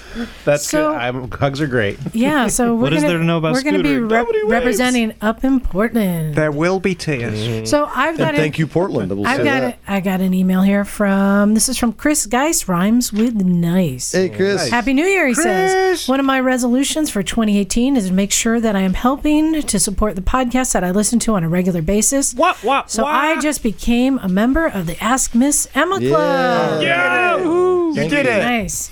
Uh, if, if you consider a misfit as someone who is unconventional and doesn't do things the normal way, then maybe I am one also. or, or maybe it is just that I don't give a flying you know what regarding what others think about me. Also good. As long as I keep doing what I feel to be right and I'm doing what I can to be helpful and productive and to support the communities to which I belong. I recently enjoyed your recent interview with Reg Cottrell. Yeah, He's Reggie's got a lot cool of uh, dude. yeah, a lot of feedback on that, especially since I am in my second 50 years, but just started riding recently. That's Okay. pretty cool. Good job. I've been listening to your podcast since I bought my first bike, a 2016 Kawasaki Vulcan S. Ooh, that's a good bike. And he says, I'm 54 now and have about 2,500 miles under my belt. So I still have lots to learn. Actually, my girlfriend Gina got me interested in bikes. How cool is that? Very Shout out to Gina. I love what I love what you guys are doing to support and develop the sport, as well as the passion that you bring to it and the life that you help give it. Mm. Although I do not yet have the free time to be able to work at bringing old bikes back to life, I really like what you are doing to help others achieve that. Maybe one day when I'm retired, I'll look at setting up a recycle garage on Long Island. The only question I have is Oh, I like Long Island iced They make us well, teas, good. He says the only question I have is when am when is Miss Emma going to start cloning herself so I can have an Emma for my garage? so he You says, can have a keep, sticker. yeah, keep up the great work, Misfits, and I wish all of you safe and awesome 2018. P.S. Please feel free to read my email on the show. Oh, I think we already did Are we that. going think we to? did. Happy New Year to you We too. do. So, uh, Chris, if you keep me supplied with Indian food and gin, darling, I'll move in next week. That is very expensive. Yeah, it's expensive days. It's expensive.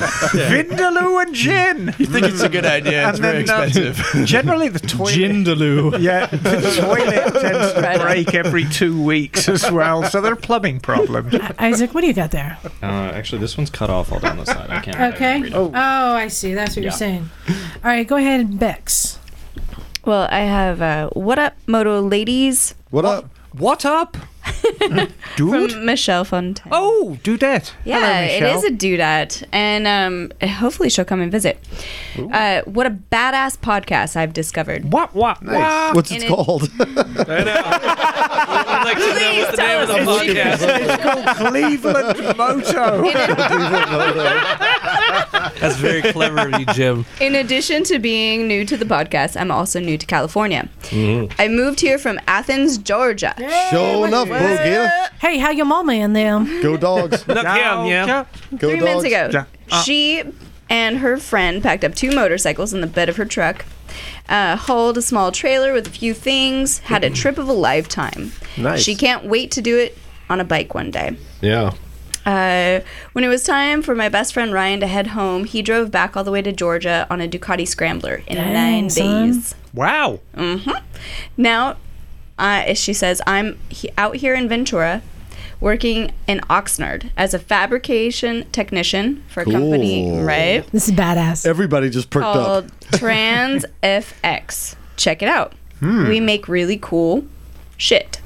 nice. I'm a welder, woodworker, fabricator, in carbon fiber, and the skill Hmm. set is growing. Wow. Awesome. Anyway, Cool. my bike is a 1981 KZ750 LTD. Okay. Ryan, her buddy who came out here and rode back, uh, and I completely rebuilt it. He taught me everything. We started with the carbs, then the top end, then all the aesthetic custom shit. The tank is not painted. It's not I'm, painted, I'm yeah. thinking a raw steel, blackened steel with a pattern that looked or took the better part of two days to tape off, Hmm. and it's pretty sick. I'll, I'll pass around the photos. Oh, I'd love to see it. Actually, here. Before and afters are going around. And uh, it's been since August 2016. The bike is almost done. Bought it for 600. I shamefully do not own a carb sync tool, so I made some friends at a rad garage, garage in LA called Atlantis Motor Garage. Shout and out. they are doing the right finishing touches for me, including carb or syncing the carbs. Mm-hmm. I can't tell you how awesome it is to listen to you ladies talk about riding, building, working on your bikes. Looking for a community of people like that for sure. I'd love to meet you all. What are you doing for New Year's? By the way, this was December 28th. Yeah, sorry, we're still catching up. We are, we are. um, planning to take a trip to see you guys at some point, hopefully soon. Yeah, come you on sound out. rad. As I try and hone my skills as a biker builder and fabricator, I'm also an oil painter. Her website is Michelle two L's E Fontaine T A I N E dot net. If you want to take a look. She's a great painter. Yeah, she's That's- really good. that's a killer Yeah. job right there. You guys are awesome to listen to. I started with the newest episodes and I'm working my way back. I must say, Jocelyn, Emma, Kat, wow. I can't wait to pick your brains and ride with you. Planning on signing up for Ask Miss Emma. Your brain is gold. Yeah, darling. Oh, darling, it's made of It's something. gin gold. It's pickled with Pickled gin, gin and gold. vindaloo. she uh, I bought a ticket to Babes Ride Out this last year, but alas, my bike was not finished. Sad face. Hmm. So 2018 it is. See you there, Michelle. Excellent. if you don't come to, To the, the Misfits before Babes Ride Out, look for the giant Union Jack. It's not going to be a Moby parked underneath. It's going to be something different. But if you find the Union Jack, you found me. Yeah, Babes Ride Out 2018. It's going to be a riot. Just just head on up north and we'll ride down together. Yeah, that's the best of all. More And congratulations on the bike again. This thing, Yeah. is, the It exhaust is so beautiful. Good. The exhaust the- is all cut the off and seat, custom. The, paint. seats are great. Yeah, Yeah, it's the work on- beautiful. the work on the tank is amazing too. Yeah, Yeah. The, the tank she said is not painted. Yeah. It's brushed and it goes into it where like that's a brushed and a um kind of a stained what they do with metal. Yeah, yeah. And that so all that has to be oxide. taped off. Nice. Uh, so thank you very much for giving a gal like me hope that we're not the weird ones, that we're the bold ones, the ones who want to learn, to grow, and to keep pushing forward with the things that give us freedom. Also, y'all is funny as shit, and are the best company on the drives I've taken around Southern California. Especially knock, apparently. I'm already learning Looks on everything. a lot I know, just exactly. from listening. Barely met anyone out here that rides, which I know is weird. So hopefully this email will lead to some new friendships and adventures.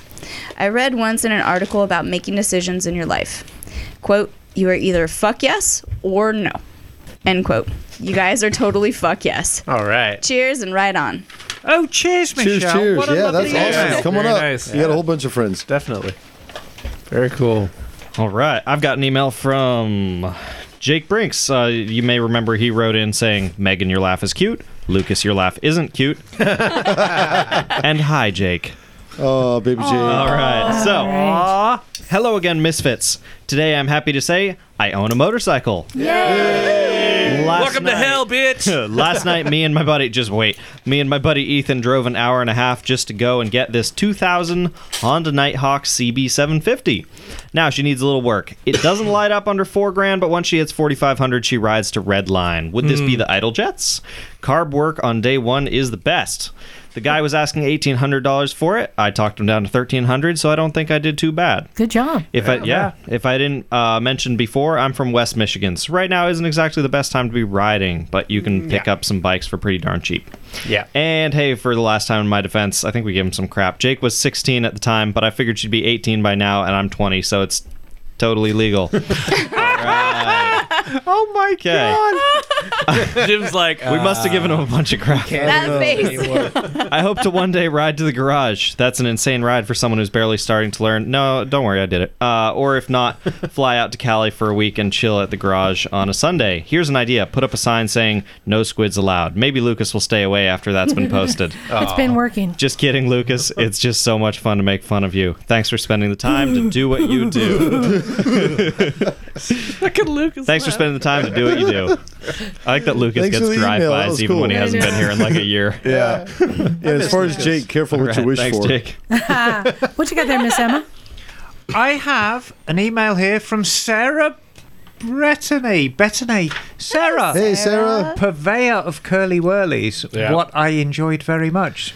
Thank you, Sarah. Give us that over the seas chocolate. Oh, that Mm. was Sarah. Oh, she had yes. lovely gifts. Thank you, Sarah. Hello, Liza, and everyone! Exclamation point. Hello. Well, we have our workshop fairly well set up now, and we're not wasting time.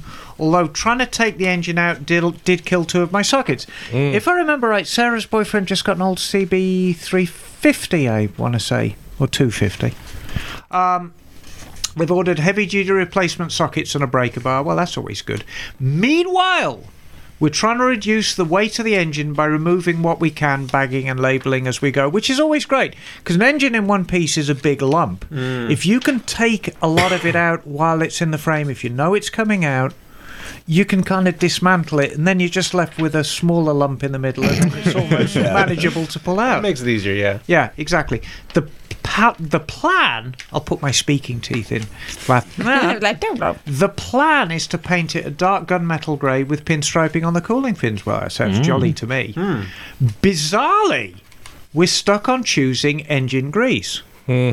I found a great article, uh, Engine Builder Mag, com, whatever, uh, written by a scientist. Well, that's your first mistake. Science! Who's worked in the industry for years, but suggests it must be oil soluble and high in zinc. Like Isaac. Does it say that? Yes. no. Maybe. Um, but because he salt formulates a lot of the products, won't recommend a product. When you look at what's out there, words like lithium, water repellent, it's grease, how can it not be? Rust repellent get banded around. And then there's the fabulously named Dr. Tranny's Assembly Goo, which I want to buy out of principle. Well, who wouldn't? um, which has two different colours, one for summer, one for winters. And the colours meant to help prevent misdiagnosing oil leaks. Okay. Please, what do you guys use? What does Emma use at work? And if any of the Brits can advise what's available in the UK, that'd be great. It sounds so basic, but what good are great components, never mind Chinesium, if it's not properly protected? Hope it's okay to ask this.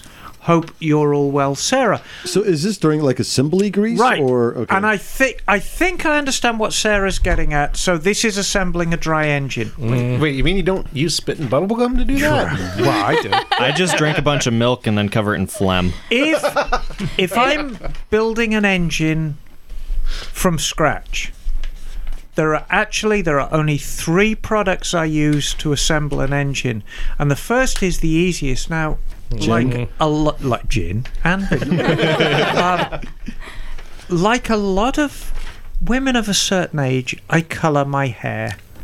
And when you colour your hair, you have these little plastic bottles with a pointy nozzle on the top. And the idea is you squirt it into the roots and then comb it through the roots. Well, I keep those bottles. And what I'll do is I'll fill them up with engine oil. And so as I assemble an engine, if I'm doing um, the big end shells, if I'm assembling the transmission, I just use that. So you can use a ketchup dispenser. Ketchup like that, yeah. dispenser is perfect. I was really just excited you can to find out squirt on. but just plain oil. what kind use. of hair dye you use to build an engine. Right. So a, a narrow nozzle, Narrow nozzle, Not so you can very squirt, much at one Not very time. much. Mhm. Right. and we're talking not used. Not you. No, I use the old bottles. It really doesn't matter. Uh, the bottles, yes, but not, oil. Not used oil. No, not Yeah, used sorry. oil. You oil. the second, I have an old, old jar of Crane Cams cam lube, which is probably 30 years old. And the only place I use the cam lube is on the cam. Mm-hmm. And that is the only place you should be using assembly lube when you build an engine hmm. on the cam and the followers. So high moly content. is what it Every yeah, exactly to protect that cam when you first start it up. Hmm. now, if you're using a used cam and you're using used followers in exactly the same position, you don't even need to do that. You you just use oil. Mm. However, if the followers are new or the cam is new or the cam is used from a different bike to the followers, you mm-hmm. absolutely have to use proper camshaft assembly lube. So by same position, you mean cam and followers from the same bike? Right. Cool. In the same spot, because usually followers are the same. You can put the intake follower on the exhaust and so on and so forth. The third thing, That's actually a good point. right? Going back, uh, the the followers can be the same thing and be swapped out. The only other place that I don't use the oil or the cam lube is when I'm actually fitting the cylinder on the piston rings and I use charcoal dust. I use a specific blend of charcoal dust because if you heavily oil the bores and put the as you fit the piston, you'll never break the rings in. Oil is so good now and Hmm. is so slippery, the piston rings never had a chance to break in. So what I use is a very, very specific and it's extremely expensive. It's it's charcoal powder. And you smear it. You Hmm. get the, the With your finger? You get the bore scrupulously clean, scrupulously clean, like surgically clean, the piston clean. You wipe the charcoal dust powder inside the bore, and it actually turns green.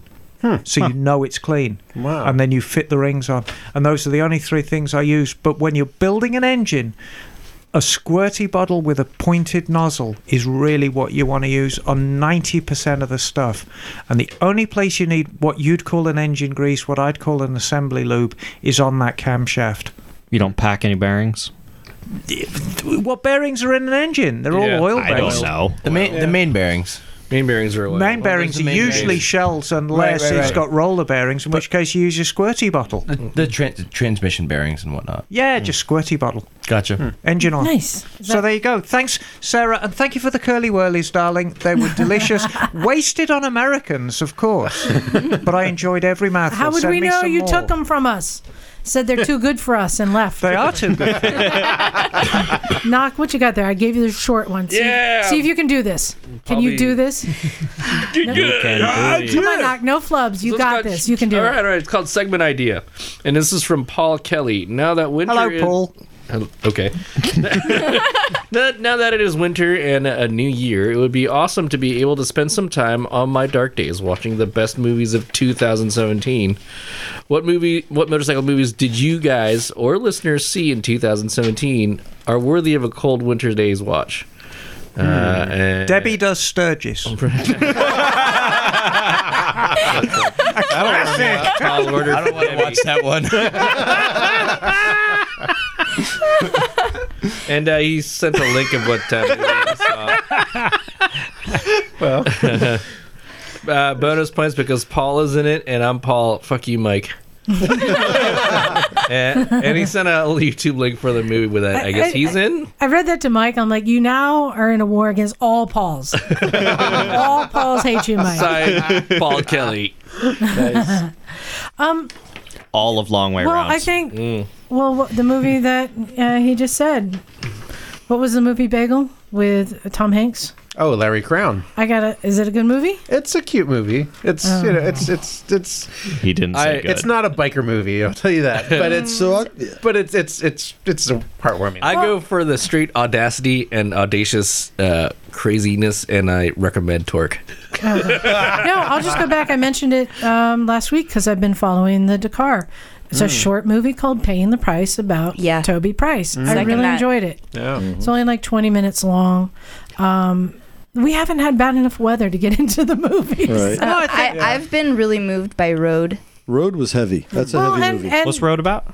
Joey Dunlop. Dun- well, the oh, Dunlop oh Dunlop yeah, Road, the story. Dunlop story, and Yeah, and Irish Road Let's just say Irish Road, yeah. Dust to Glory Dust is to Glory the was movie great. to watch right now. And on any Sunday, of course. Always. Yeah, but I'll- Dust to Glory is the new one that just Yeah. came I'll out. Right. throw, I'll throw Two. this out here because I. I spent a lot of time on the down hours watching it. Is you know, Knock recently turned me on to MotoGP over the la- really over the last year, and it's awesome. And and the subscription to MotoGP is a little steep, but um, if you don't mind, drop what is it, 170 bucks or something like that? yeah, that. 145, But dude, Well, how many Share it with your races? friends. How many races you are get there? an entire season race. of Moto Why 2, don't- Moto 3, Moto GP, and like the other stuff they throw on, all the little specials and, And the all the- technical. That's like ten bucks. Ten bucks a race. That's not bad. 170 but that's a pair of shinkos. I'm oh. no, I'm, I'm just, but I'm just saying if you've got if you got a little bit extra dough in your pocket, the the rabbit hole that Moto GP is is awesome. I wish I could buy Well- per race. Well, here's the thing with the MotoGP stuff is too like if you have friends who are into kind of racing or you want to get into racing, you could just you know split the cost and have a viewing party every Sunday. Yeah. Like we do, right? Don't tell anybody, but yeah. Yeah, Or you Um, can just watch it on your own and jack off. yeah. Well, But yeah. again, I recommend. of course. what?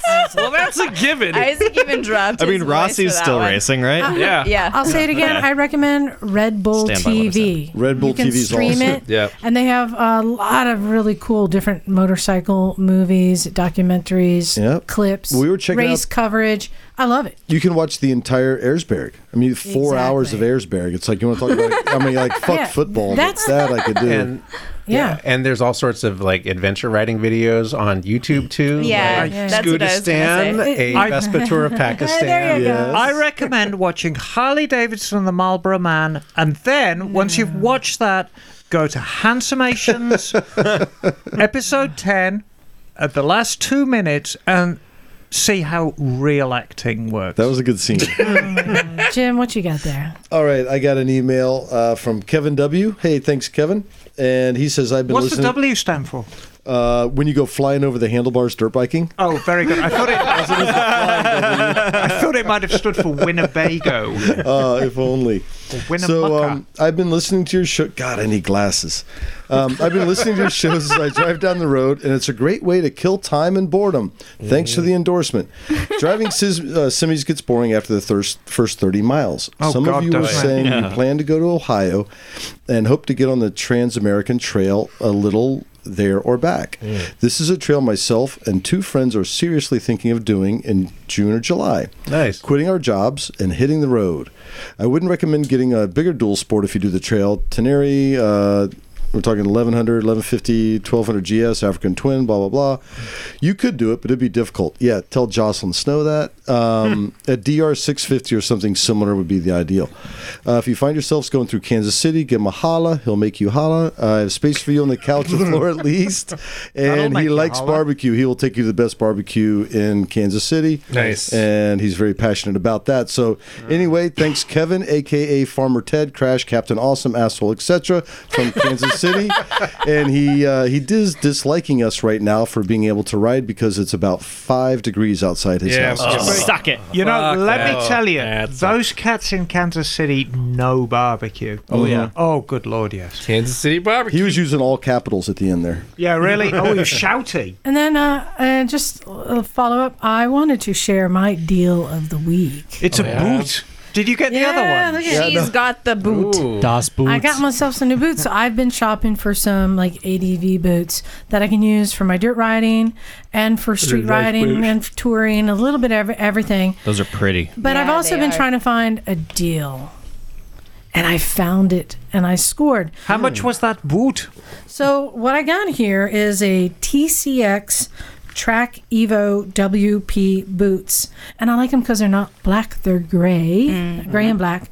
Um, these are nice. Uh, three buckles up the side. I got them for a hundred dollars on sale They on look comfy. clearance. A bargain. And um, they had them listed at Revzilla, but they didn't have my size available. It was a closeout. Size but I went 13? to Cycle Gear. I went to cyclegear.com, found the exact same boot, and they had one left in my size. Nice. Same clearance, 100 bucks. Um, so just a reminder, like deals are out there. You just got to sometimes check other And sites. that dovetails in exactly what we were saying. It's all about going online to get your deal. Yeah, I, think they're listed for like two something other places. Yeah, that's got to be a two hundred dollar boot. Yeah, it's a nice boot. I'm really happy with it. Also, most places will price match. You know, if it's ultra clearance, maybe not. But you know, if you find a nice deal online, but you want to go pick it up in the store right then, and you show them the phone, a lot of places But will price I'll match. tell you one thing about cycle gear, which I find great. When they get down to the last one or two, that stuff's leaving. Mm-hmm. You know, they will sell you a fifty dollar helmet for two dollars Yeah. to get it out of the store. Yep. Just get You rid know, of it. Where, yeah, exactly. Because I don't want to have to inventory it again. Yeah.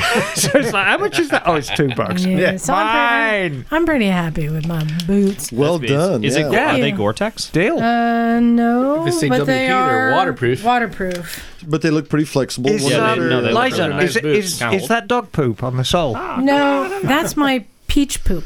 my peach tree is leaking, is oozing goo. Oh, it's got the oozy woozies. Yeah, yeah, yeah, it does. So, um, I think that's a wrap. Oh, Bagel, he's got an announcement. Yes. I just want- Announcement. Yeah, one little announcement. There is a new license plate in California that is now being uh, produced. This is a breast cancer awareness plate, and it is available in motor for motorcycles and cars. And this is the first time that a motorcycle special plate is is uh, offered in its own color. It is a pink, uh, light and dark pink background with a dark pink ribbon on it, and uh, it's a very lovely plate. Uh, so, if you're interested, contact the DMV in California. And it's a great cause. So, Yes. um, if you don't mind having a pink license plate, step up. or if you want to pick Don't license mind. plates. Yeah. Yeah. yeah. Uh, there were uh, several women who were very, very excited to see this. Uh, it's a very, it's a very good looking plate, I have to say. It is a good looking plate. Yeah. Does it come in camo too? Uh, no, not yet. Bless you. Oh Thank my you. heck. Um, I so I want to just leave it open. If anybody would like to comment on Give a Shift or, or have their two cents, um, you know, send us send us an email talking about it. Um, after we hung up, Robert did get back to him, and he says probably the best thing we can do is stop calling them girls' bikes or beginner bikes. Yep. And I let's, stop. and this is something I think we should all train ourselves to do. Um, lightweight, midweight, Yep. heavyweight. Short, and tall. I mean, at least I feel good in that um, there were many years that I told people don't waste your time getting a Ninja 250 or Nighthawk 250. You're going to outgrow it in a couple months anyway, get a bigger bike. But I had come around by that time when I was helping Jim, and I'm like, yeah, get a 250 just get a bike that you're gonna it's gonna be a lot easier for you to learn on and there are some people who do stick with them but they're often told tr- to upsize but for a lot of people a lightweight bike is the right bike for what Right. they need Yep. well, I mean, what's fucked up is too is like they. it's like a derogatory. Oh, you got a lightweight bike. You know what I mean? Oh, you're a It's- lightweight. You're lightweight. Yeah, it's like it doesn't fucking matter. You're riding, Right? You're Yeah, fucking exactly. riding. If you're riding and you're confident and you're riding with your lightweight bike or where the fuck ever, and you're riding and you're, you know, you're Exactly. getting better. Are, are the wheels moving? Then shut up. But you know, yeah, the, exactly. the thing that Robert said that rang uh, so resonantly with me, and it's it's how I've always kind of approached my attitude towards motorcycling is be an ambassador for the sport. Just be an ambassador. If somebody comes up to you and says, "Oh, that's a nice bike," "Uh, so what? You know, just talk about your bike. Talk about you. Be kind to them. I mean, you know, Don't you're be in. a dick in traffic. You're in. Yeah. You're Don't be a dick. Right. You're, you know. Who, you know who you are. You're No. in fucking Emma's army now. The- the other thing- Step up. the other thing i loved what he said is take take a new person introduce a new person to motorcycling mm-hmm. Oh God, I wouldn't bring a new person into our dealership. Oh God. Oh. No, take him to a Harley. You get a free hot dog. hey, I know, hey, I know. hamburger. Yeah. I've, I've actually I've uh, been thinking oh i kind of want to go back there that was fun we were hanging out harley And that, we Well, you know what? like three or four hours. there. Harley's and did a test ride. Harley's got that community thing going for them. No, they've got a. Well, that's why they sell. I mean, we all do, but Harley is obvious. Yeah, they got they, free they hot dog on it. So I think a really interesting point about a beginner quote small weight bike is like the stage of crawling to walking. Um, it's pretty helpful, right? Even though it's short lived, um, it's not glorious. It has a lot of bumps, falls, and so on and so forth. But you learn so much, and you develop Oh, so yeah. much. Muscle then. memory. And you know what? Even if you never got past a fucking 250, let people enjoy things. Exactly. I had- I mean, Jesus Christ. I had more fun on a TW200 this morning than I have on like anything in a long time. Um, 200. You guys, I've got a brilliant idea, and this is going to help um, twofold. This Okay. will solve two problems. Um, as we stated, a lot of Harley dealerships on weekends you can get hot dogs. I say take a homeless person, get a free meal. let's let's feed the hungry and introduce them to motorcycles at the same time. Oh, Because you don't have to have a home to have a motorcycle. No zombies though. Fantastic. Good plan. idea, right? Yeah. Wow. You notice the silence, right? Yeah, yeah. I'm not gonna say shit because I That's know where a- you're going with this. I, I am all That's a for great idea. feeding yeah. them, but uh, yeah. Oh, Liza sensed the edge of PC. And I would not. Let's go back to Let's Harley get and into eat some food and sociopolitics ride more and bikes. economic, Down, down uh, with that. Exactly. So, um, yeah, I wanted to thank Robert Pandya for calling in. Yeah, and thanks, just, I Robert. That really was love cool. that he wanted to come up with solutions. There's a lot of things I've been thinking, like in the the the dealership, uh, as I said, dealership experience. Um, I think making it so people want to like stay and hang out and building Right. uh, the relationships. And I- I'll be honest, Emma, I can't say that that they're real good at that at your dealership. They aren't. They aren't good at that at any dealership. However, I'd like to have a shout out to a very, very dear friend of mine, Ricky. hey, Rick Chastain. He has just got a promotion, and he is now, and I believe his official title is manager of fun at Roughneck Harley Davidson in Texas. Lovely. And his job Oh yeah. is to produce videos, is to coordinate events, mm. to bring people into the Harley community. Now, if you go to Roughneck Harley Davidson's website, you'll see some of his videos he's made. They're friggin' hilarious. um, and he's a transplant from Monterey, so he's a cool cat. I've known Ricky for years. Um, but that's the right idea. They're doing the right thing. Would Monterey Peninsula Passports ever do that? I don't know. Maybe. Well, I, I follow the rule. What I do here at the garage, if you want to get people to come hang out, put out chairs. Yep. And Yep. just Free having a, a, a place like a lounge, a place uh, people can sit, maybe movies playing. Again, Harley Davidson does do this well. Absolutely. I like hanging out there. Um, maybe even just ideas, um, a space that clubs could have their meetings at, or maybe even tool rental or loaning. Yeah. There are a lot of things I think dealerships can do to build relationships because we're not going in there to buy our parts anymore. We don't know the name of the people at the dealership like we used to when we would go in there to buy our chain, buy our oil, buy whatever. That's what you would do. We don't do that anymore.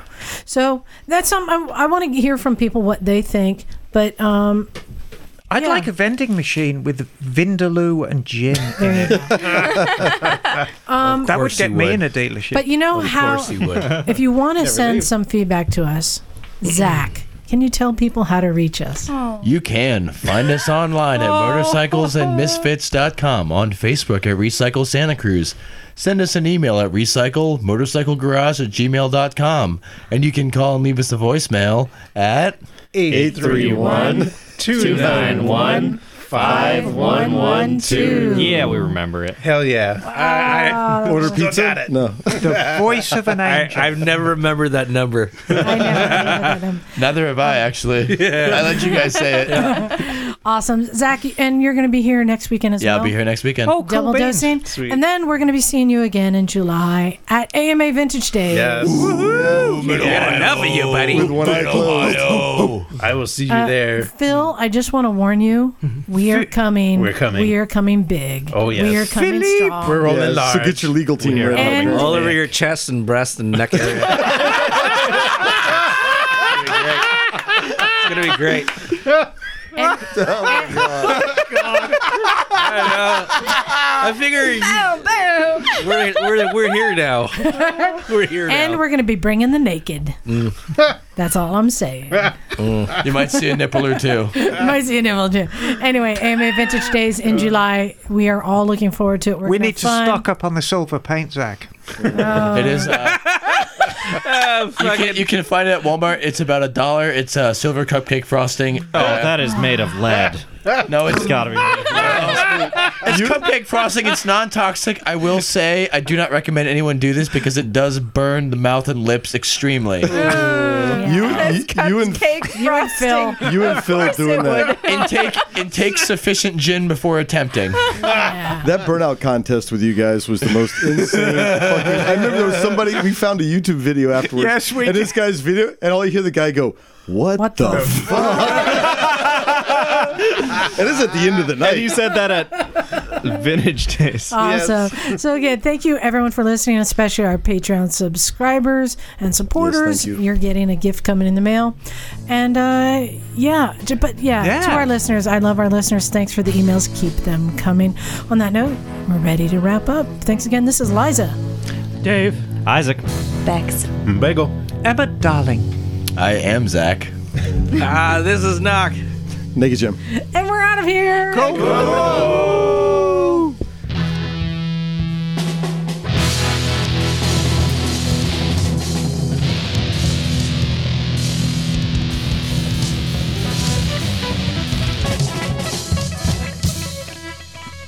Hey there, welcome to Knox Misfit House, full of cat dander. I picked out Emma's uh, lyrics for this evening for her opening, just so everyone can appreciate when she says it. I think we all know. Go Coolio.